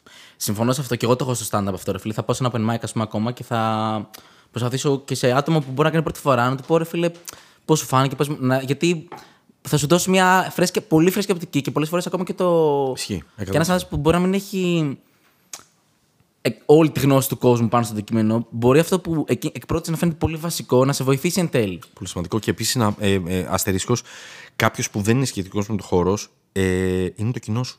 Ναι, πολύ σωστό επίσης. Οπότε πρέπει να το θυμάσαι αυτό συνέχεια ότι στο θέατρο, στην τηλεόραση, στο κινηματόγραφο. Δεν φτιάχνεις αυτά που φτιάχνεις για ειδικούς. Δεν φτιάχνεις αυτά που φτιάχνεις για την κοινότητα. Δεν φτιάχνεις αυτά που φτιάχνεις για να, για να πούνε Α, ωραία, συμπλήρωσε όλα τα. Όχι, μαν. Τα κάνεις για τον άνθρωπο που θα δουλεύει μέχρι το απόγευμα, θα πάει σπίτι του, θα κάνει ένα μπανάκι, θα βάλει την πεθερά του να κρατάει το παιδί και θα δώσει τα λεφτάκια του για να έρθει να σε δει. Γι' αυτόν κάνεις Ναι. αυτό που κάνεις. Οπότε, με αυτές τις συνθήκες, αν το σκεφτείς καλά, η άποψή του ανεβαίνει λίγο στην κλίμακα του για ποιον κάνει τι. Ναι, ισχύει. Εγώ στις... ακόμα το κάνω βασικά, αλλά στις πρώτες παραστάσεις που έκανα τώρα στην καινούργια παράσταση. Ε, τύπου μετά έλεγα, παιδιά, ειλικρινά, καθίστε μετά, αν μπορείτε, να συζητήσουμε για την παράσταση, να μου πείτε πώς σας φάνηκε, τι Yes, έγινε. yes, απόψεις. Και ήμουν αφού κύριε φίλε, γιατί όντως αυτό που λες, ο κόσμος εν τέλει. Ειδικά αν ξέρεις ότι οι άνθρωποι που θα σου μιλήσουν είναι απέναντί σου καλοπροαίρετοι και ανοιχτοί, ε, είναι πολύ σημαντικό το feedback. Ε, ναι, και. Το, και κακοπροαίρετη, κα- βασικά όχι, καλοπροαίρετη, αλλά ειλικρινής βασικά αυτό Ναι, είναι το ναι, ναι. σημαντικό. Ναι, ναι, ναι. Δηλαδή, το θέμα δεν είναι ο άλλος να σου πει. ευγενικά. χρυσώνει το χάπι. Ναι, μπράβο, ναι, Ναι, ναι, ναι, ναι. Ε, Είναι full γαμάτο να σου πει άλλος bro εδώ πέρα. Πέτα το. Ναι. Πέτα το. Δηλαδή, ξέρεις. Δεν λειτουργεί. Δεν Ή λειτουργεί. λειτουργεί. Ναι, Ή- ναι, ναι, ναι, Ή ναι. εκεί, να σου ξέρω πώς φάνηκε παράσταση γαμάτη, αλλά βαρέθηκα εκεί. Ναι. Είναι γαμάτο αυτό. Ευχαριστώ πάρα πολύ γιατί. Είτε κάνεις κάτι γι' αυτό, είτε δεν κάνεις κάτι γι' αυτό, το βάζεις ένα κουτάκι. Ναι. Όταν μαζευτούν πολλά σε αυτό το κουτάκι, εκεί λες: Α, οκ, έχω πρόβλημα. Και Ναι, σε βοηθάει. είναι καλό αυτό, μπράβο. Και βοηθάει να γίνει καλύτερα. Ε, μ, Οκ, άρα φτιάχνεις επιτραπέζιο. Στο κόμικ τώρα. Ε, Ποιος, με ποιον χαρακτήρα. Αυτή την ερώτηση μου την έστειλε κόσμος από το κοινό. Ε, Holy shit. ναι. Έχεις κάνει όχι μόνο έρευνα. Έχεις κάνει και προερωτησιακό σ- επίπεδο που μπ- θα, θα ρωτήσω το Ζήση, πείτε μου τι να το ρωτήσω. Είσαι, δεν το κάνω συνήθως αυτό γιατί δεν μ' αρέσει. Ναι. Γιατί μου φαίνεται λίγο. Λίγο φτιαχτό. Όχι φτιαχτό απαραίτητα, Κάλπικο. φίλε, αλλά. Ψεύτικο. Ότι... θα το ρωτήσω. ε, Λίγο δίθεν. Μούφα. Τεμπέλικο θα πω. Ω, δεν το περίμενα. Δεν, δεν, είμαι, δεν μ' αρέσει να είμαι σε αυτό. Όχι, ωραίο είναι γιατί δίνεις την ευκαιρία στον κόσμο να ρωτήσει κάτι που τέτοιο. Ναι, α, είσαι ο πρώτος άνθρωπος που το δοκιμάζω όμως. Δηλαδή δεν το έχω ξανακάνει στα 30 Για επεισόδια. πάρω να δοκιμάσω μια γεύση. Ε, ρώτησε μια κοπέλα το με ποιον χαρακτήρα ταυτίζεσαι περισσότερο από το κόμικ και αν έπαιζες, ε, αν γινόταν, ας πούμε. μια πιο high budget. ε, Ναι, ναι, ναι. τέτοια, Ποιον θα ήθελε να παίξεις; Το έχεις διαβάσει το κόμικ; Δυστυχώς δεν το έχω διαβάσει. Δεν το ήξερα αυτό. Ε, αυτά που να, να είστε καλά, ευχαριστώ. Στραβώνω και έτσι. Λοιπόν, ε, Αν το βγάλεις το Δεκέμβρη, αν δεν κάνω λάθος. το, κο- ε, Δεκέμβρη, ναι. Ναι. Το κόμικ είναι πολύ σκοτεινό. Είναι πολύ dark. Δεν είναι κωμικό, δεν έχει να κάνει ε, με, σε τίποτα με κάτι για το οποίο με ξέρει ο κόσμος. Είναι άγριο. Είναι 18 plus. Είναι mature δηλαδή content και έχει να κάνει με, ένα, με το σκοτεινό κόσμο, σκοτεινά πλάσματα, βρικόλακες ε, στην Αθήνα του σήμερα. Που ζουν, λειτουργούν, έχουν φατρίες, έχουν ένα κοινωνικό σύστημα δικό τους και γενικά είναι άγριο. Ε, δεν υπάρχουν καλοί ή κακοί στον κόσμο μου. Οι χαρακτήρες μου διαλέγουν πάντα αυτό που τους βολεύει είτε για το δικό τους συμφέρον, είτε για το συμφέρον της φατρίας τους ή του κόσμου τους ή οτιδήποτε. Οπότε το φως και το σκοτάδι, γι' αυτό και ακολουθείται από την ατάκα. Σύντομα θα κληθείς να διαλέξεις φως ή σκοτάδι. Είναι σχετικά όλα. Δεν ταυτίζομαι με κανέναν ξεχωριστά, γιατί όλοι είμαι εγώ. Ε, έχω βάλει λίγο σε, σε όλους τους χαρακτήρες, οπότε μ, ναι, δεν ταυτίζομαι με κάποιον συγκεκριμένα. Τώρα, αν, αν έπρεπε να μεταφερθεί αυτό κινηματογραφικά, ο χαρακτήρας που θα ήθελα να παίξω εγώ δεν έχει εμφανιστεί ακόμα, οπότε δεν μπορώ να το πω γιατί είναι Οκ, spoiler. ωραία. Εντάξει, με κάλυψες. Yes. Ε, μ, Συγγνώμη, ένα ακούγεται στο στομάχι μου είναι γιατί είμαι στη διατροφή και τρώω μαρουλάκι και το μαρουλάκι δεν σε κρατάει πάρα πολύ και ξεκινάει τα πριόνια. ο μην αγχώνεσαι. Ε, Καθόλου, δεν παίζει άγχος. Δεν παίζει κανένα Μόνο άγχος. πείνα παίζει. Ε, Θες να ανοίξουμε τον ανεμιστήρα; Όχι, να τον φάω. Όχι. Εννοώ αν ζεσταίνει, θες να κάνουμε. Α, όχι, είμαι κομπλέ. Είσαι οκ. Είμαι κομπλέ.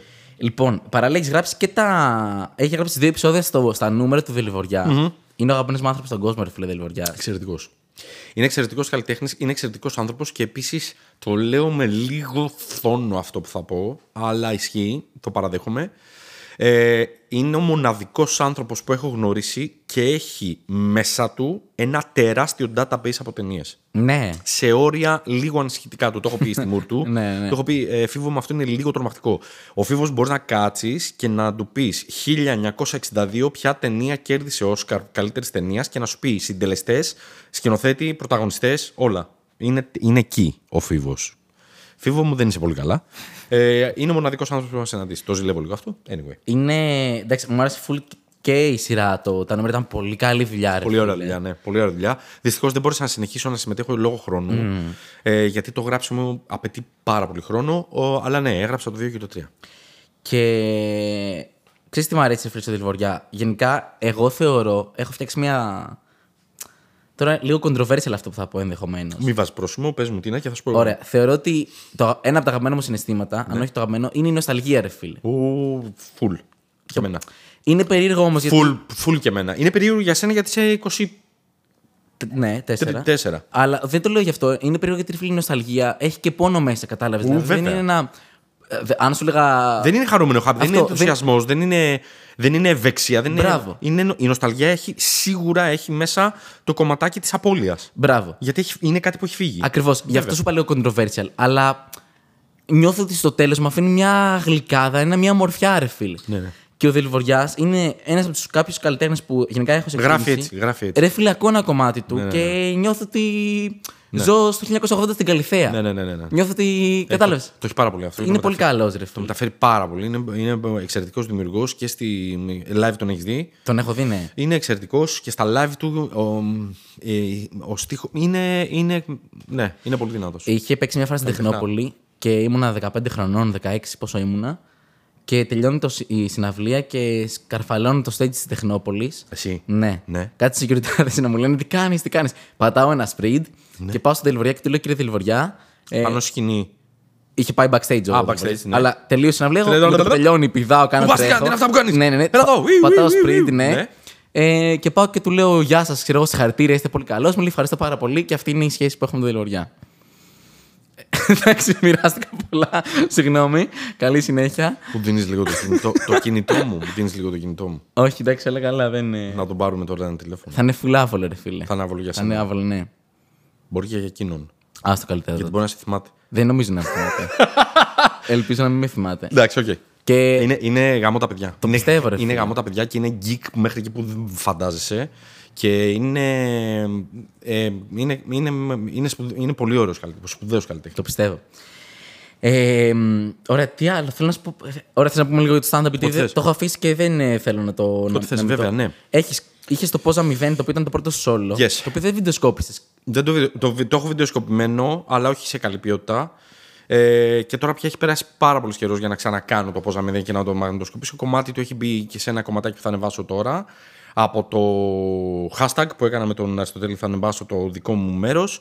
Και μ, το έχω βιντεοσκοπημένο όλο σε ε, πιο χαμηλή ποιότητα. Δεν είναι Οκ. τέτοιο, το οποίο δεν με ενδιαφέρει καθόλου. Θα το, θα το σκάσω έτσι. Οκ. Ρο, μπου- bootleg. Γαμάτα αυτό. Bootleg, ναι. Και Δεν είμαι πολύ. Δεν, ξέρεις, θαυμάζω πάρα πολύ και μου αρέσει πάρα πολύ η ποιότητα που στα specials που έχει αρχίσει και ξέρεις ανεβαίνει. Ε, μ, τε- ναι, δεν πεθ, ξέρεις. δεν το θεωρείς τόσο.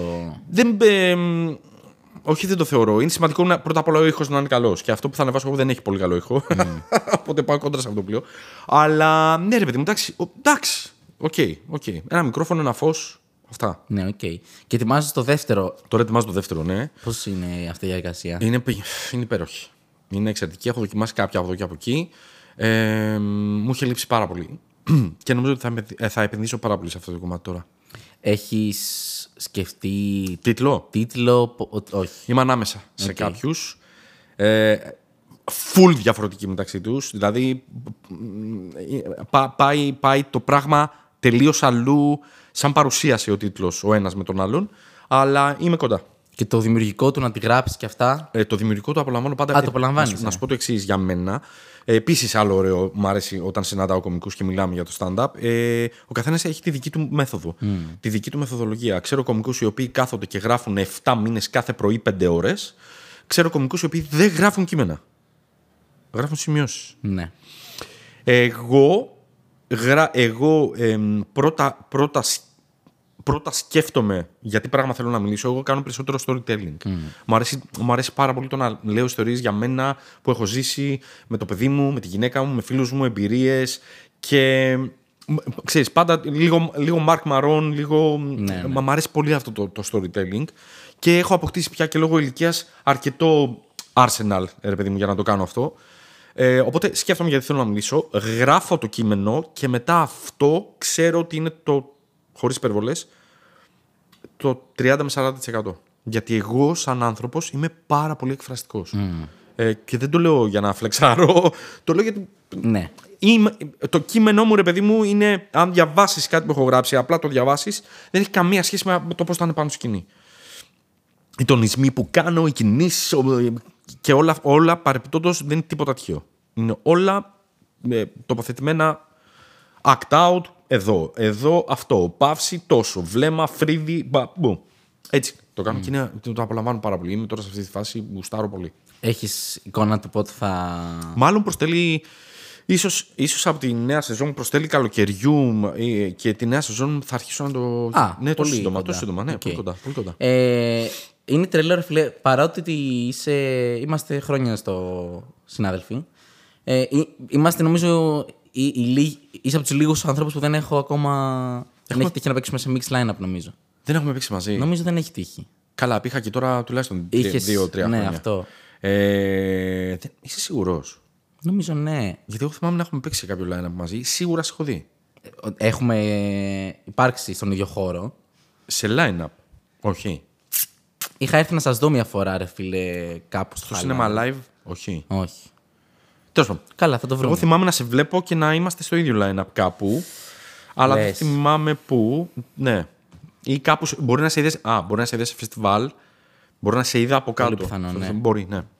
Πώς φάνηκε το φεστιβάλ φέτος; Ε, Γενικά στο φεστιβάλ περνάω τελεία. Γαμάτο είναι. Ναι, μου αρέσει πάρα πολύ να. ναι, μ' αρέσει πάρα πολύ. Ξέρεις, η- ο θεσμός του να μαζεύεται για κομμωδία ο κόσμος σε ένα, σε ένα, σε ένα, σε ένα μέρος. Ε, μ' αρέσει πάρα πολύ. Λοιπόν, ε, θέλω να σου κάνω δύο τελευταίες ερωτήσεις για να μην σε κουράσω. Εντάξει, θέλω να κλάσω εδώ και 40 λεπτά.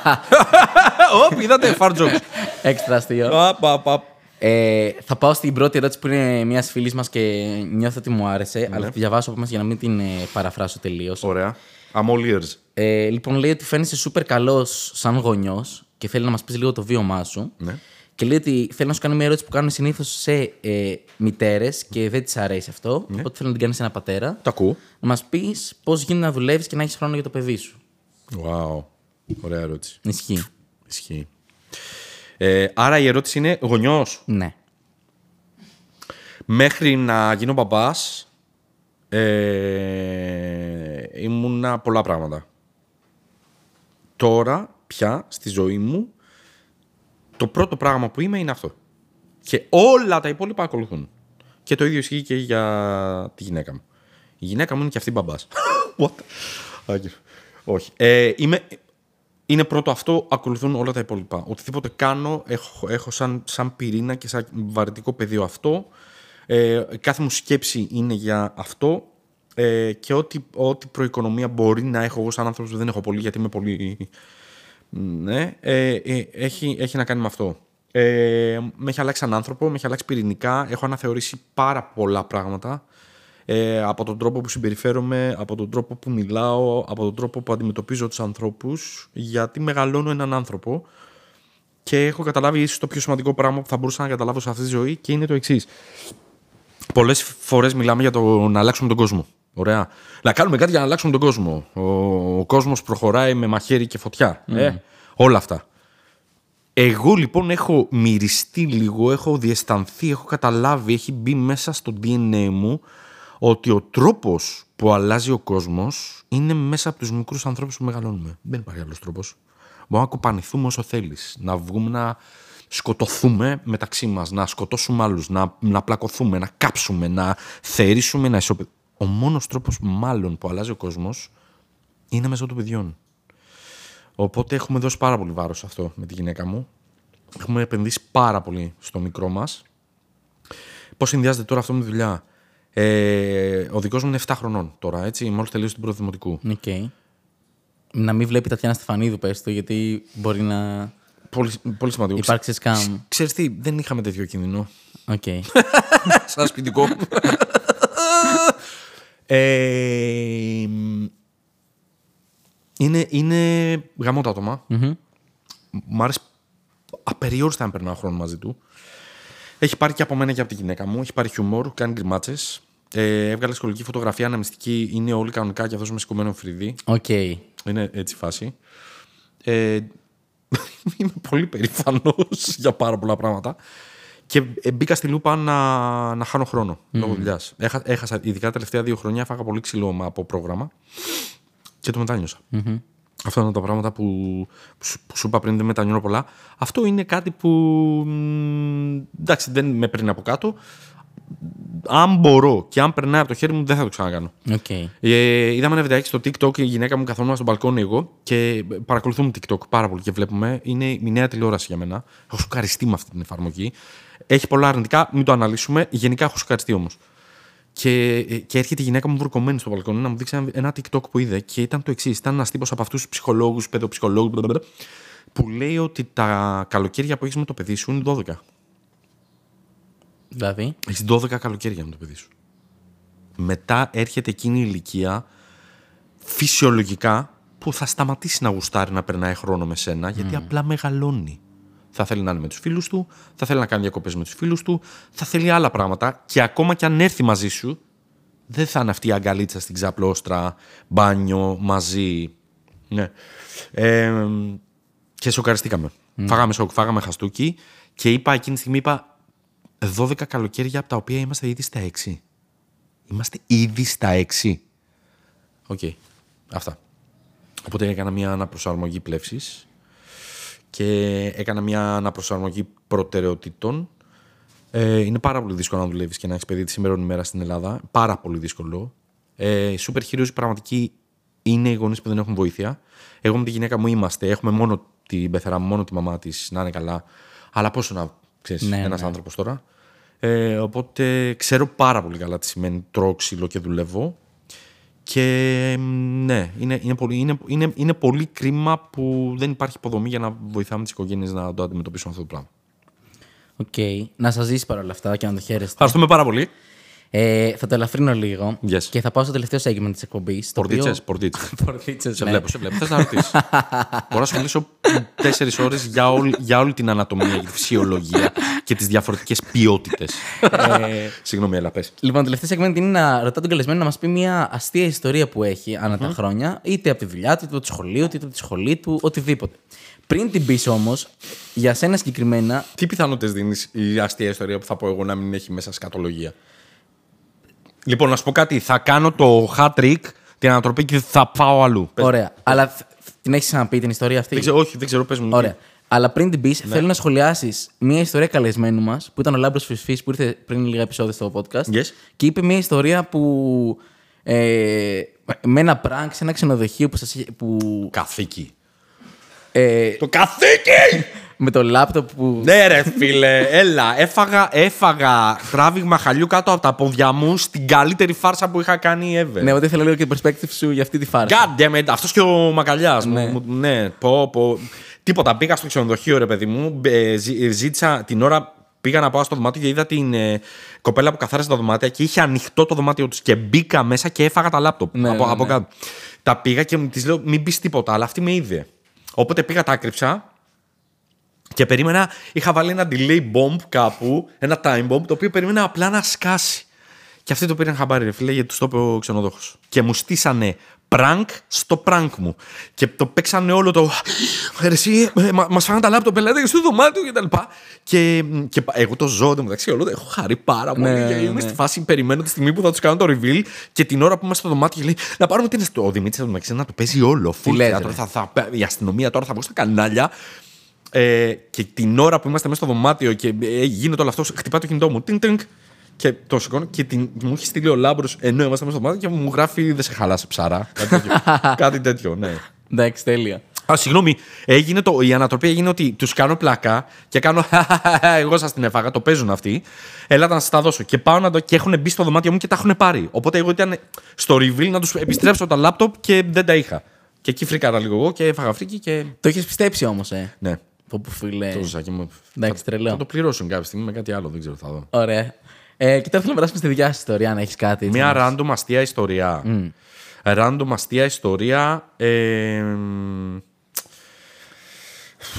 random αστεία ιστορία και μπορεί να μην έχω ξαναπεί κιόλας. Ε. Σε πιάνω ξαπίνησε. Όχι, δεν με πιάνεις ξαπίνηση. Είναι τώρα το σκληρός. Πρέπει να κάνω defrag στα data για να μην πω πράγματα που έχω ξαναπεί πολλές φορές. Καλά, και να το έχεις ξαναπεί, εντάξει, δεν παίζει άγχος. Και να μην έχεις και σκατολογία μέσα. Δεν υπάρχει θέμα. Δεν υπάρχει θέμα. Ναι.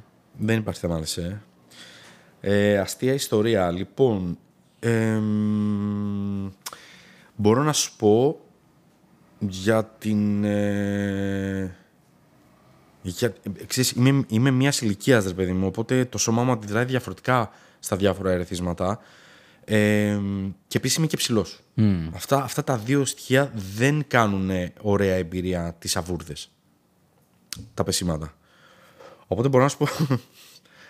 μπορώ να σου πω την. ε, την, τε- την τελευταία φορά που έφαγα σαβούρδα. Ωραία. Στην ηλικία μου. Ωραία. Και ήταν. Τελει, ε, τελείως τυχαία στην, στην πρώτη συνάντηση που κάναμε με τα παιδιά του Nerdula Creative Lab για να μιλήσουμε για το Athens Dark. OK. Γιάννης Ζουμπούλιας, Γιώργος Σούλας. Έχουμε βρεθεί σε ένα γραφείο το οποίο έχει ένα δωμάτιο δεξιώσεων, ε, meeting room, στο χωριό μου και έχει καρέκλες με ρόδες. Και είμαστε εκεί πέρα. Εγώ σου έχω πει ότι είμαι ενθουσιώδης τύπος. Το ξέρεις, κουνιέμαι πάρα Ναι. πολύ για λα, λα, λα, λα. Και είμαι σε φάση που, που συζητάμε για το κομί και τους κάνω πιτσάρισμα της ιδέας και τους λέω για τον κόσμο και έχω ενθουσιαστεί. Οπότε σκύβω μπροστά σε κάτι που συζητάμε τους στυλ. Α, μπορούμε να κάνουμε και αυτό, ξέρω εγώ, για το λανσάρισμα. Στείλουμε το Kickstarter. Να, μπορούμε να κάνουμε και αυτό και να βγάλουμε και αυτό. Και λέγω, ναι, ρε φίλε, και κάνω απότομα πίσω. Όχι. Και αποφασίζει, αποφασίζει η διάταξη των ροδών ε, της καρέκλας, όπως είναι, ξέρω εγώ, τέσσερα ροδάκια, να, να πετύχω τα δύο ροδάκια στο κενό. Όχι. Και φίλε, εξαφανίζομαι. Εξαφανίζομαι, αλλά σου λέω τώρα δεν είμαι 15. Ναι. Είμαι 46 χρονών σου. λέω. Όχι, ρε φίλε. Εξαφανίζομαι προς... Εξαφανίζομαι προς τα πίσω με τεράστιο πάταγο. Χτυπάω πλάτη κεφάλι πάτωμα. Άρα οριακά σε ένα multiverse αυτή τη στιγμή, εδώ δεν είμαι εγώ. δεν είσαι, ναι. ναι, ναι. Laminated το γραφείο κάτω. Έκανε πάρα πολύ θόρυβο. Γόνατα στη μούρη. Οκ. Έφαγα combo attack. Γιατί έπεσα με τόση ορμή. Τι λες, ρε. Ναι, ναι, έπεσα με.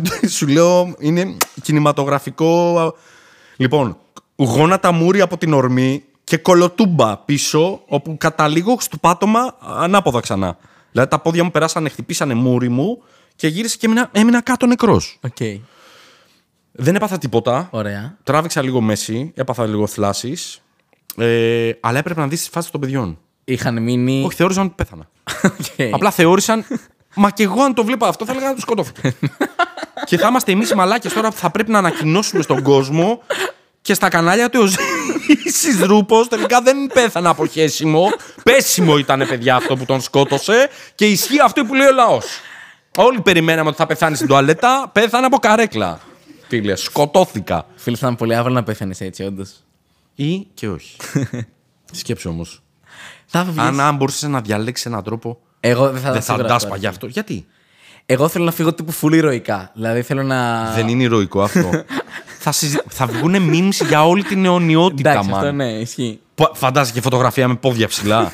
Φάση. Ναι. Πω, πω, θα ήταν τέλειο. Ναι, θα θυσιαζόσουν Δεν για ξέρω τα τι memes. πιο ηρωικό μπορεί να υπάρξει από αυτό. Και μετά γελάσανε όταν σηκώθηκες. Πρώτα απ' όλα γέλαγα εγώ αφού συνειδητοποίησα ότι δεν έχω σπάσει Οκ, κάτι. ναι, ναι, ναι. Τον αυχένα μου κυρίως. Ε, γέλασα πάρα πολύ. Τους πήρε λίγη ωρίτσα να γελάσουν τα Ναι, παιδιά. ναι, γιατί ναι. δεν μπορούσαν να πιστέψουν ότι δεν πέθανα.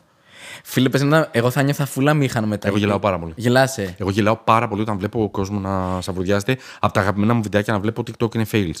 Ναι, ok. Fails με ζώα και fails με ανθρώπους. Και pranks. Pranks, scared pranks. Τα pranks είναι γαμάτα. Ε, φίλε, θέλω να κάνω. Αν ποτέ στήσετε κάτι τέτοιο, υπολογίστε με. Θέλω να κάνω scare prank εκπομπή. Α, θες τρομακτική όμως. Και ναι, να τρομάζω κόσμο. Ε, εγώ θέλω να κάνω prank, θα το κάνω κιόλας. Θα το κάνεις prank. Prank εκπομπή που καλείς κόσμο και τρώει τέτοιο. Ε, όχι, πρα- όχι τύπου Φερεντίνο, αν εννοείς αυτό. Αλλά; Ε, θέλω να κάνω ένα prank βίντεο για αρχή. Ναι. Ε, το οποίο είδα στο TikTok και μου άρεσε πάρα πολύ. Είναι ένας τύπος που φοράει ένα yellow. Θάμνο.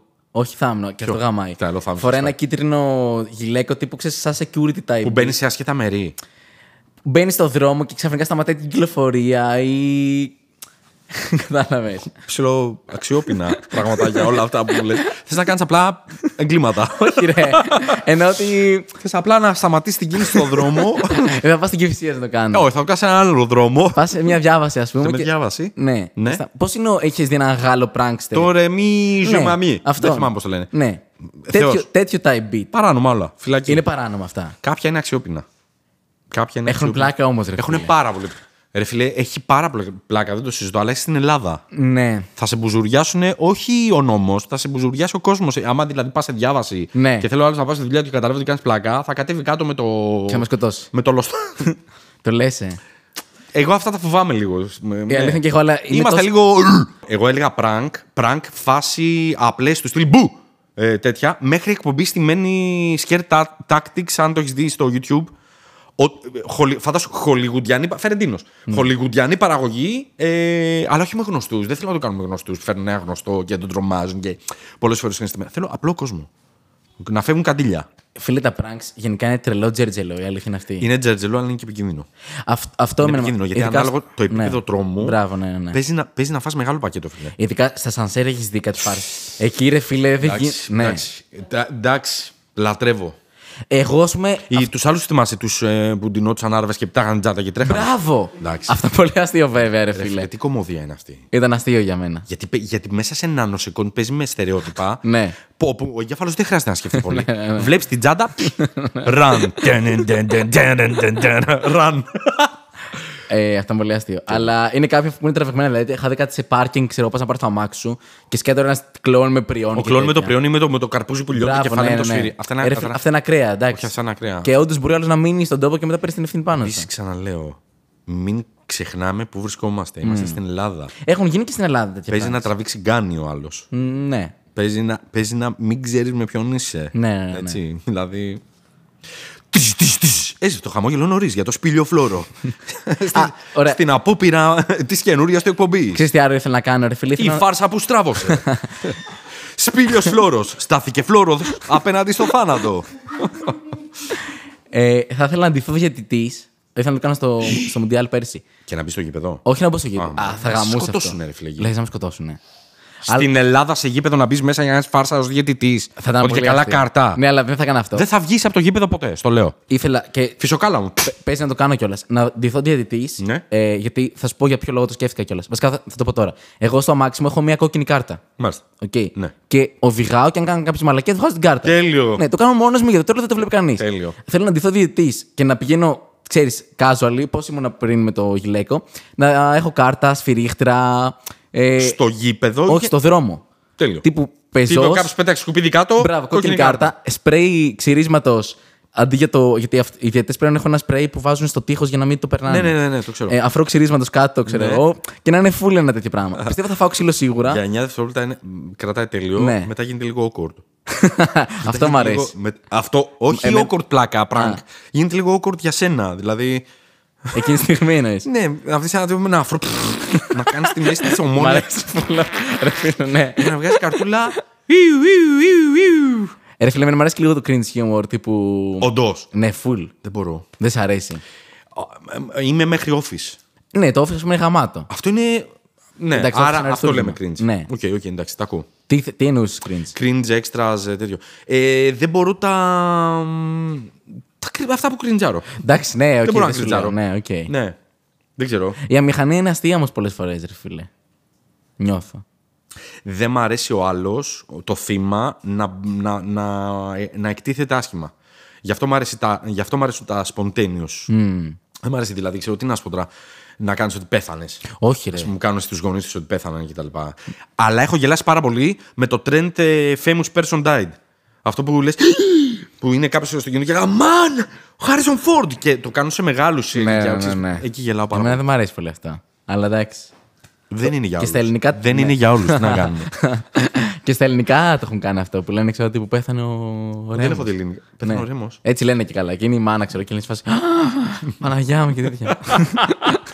Εντάξει, οκ, καλό, καλό. λοιπόν, ε, Ζήση, ευχαριστώ πάρα πολύ που ήσουν σήμερα εδώ πέρα. Bro, θα μπορούσαμε να μιλάμε για ώρες. Ναι. Ήταν πολύ ευχάριστη κουβέντα. Αλήθεια, πες, σου άρεσε. Ναι. Τώρα που είναι καλοκαιράκι, εγώ έχω να σας δώσω κάποιες παραγωγικές συμβουλές. Παρακαλώ. Αλλάξτε ύφασμα στις καρέκλιτσες. Ναι. Γιατί τώρα που θα σηκωθώ, θα έχω αφήσει, θα έχω αφήσει Η ε, αλήθεια ε, ε, σκηνή εγκλήματος. Έχει, έχει πάρα πολύ ζέστη η αλήθεια στο γύρισμα που κάνουμε αυτή. τη Όχι, όχι, στιγμή. μια χαρά είμαστε. Μια Είμαστε χαρά. καλά. Τέλεια, ευχαριστώ πάρα πολύ. Πάρα πολύ ωραία κουβέντα. Ε, ωραία, και πριν κλείσουμε, ε, να μου πεις λίγο πού θα σε βρούμε αυτό το καλοκαίρι; Λοιπόν, αυτό το καλοκαίρι σίγουρα χρόνο με την οικογένειά μου. Τα speak, ε, τα επεισόδια με τον Γιώργο Χατζηπαύλου στο YouTube θα κάνουμε κάποια live ακόμα. Κάποια one-off projectάκια και μετά ε, ανανεωμένη για καινούργια σεζόν.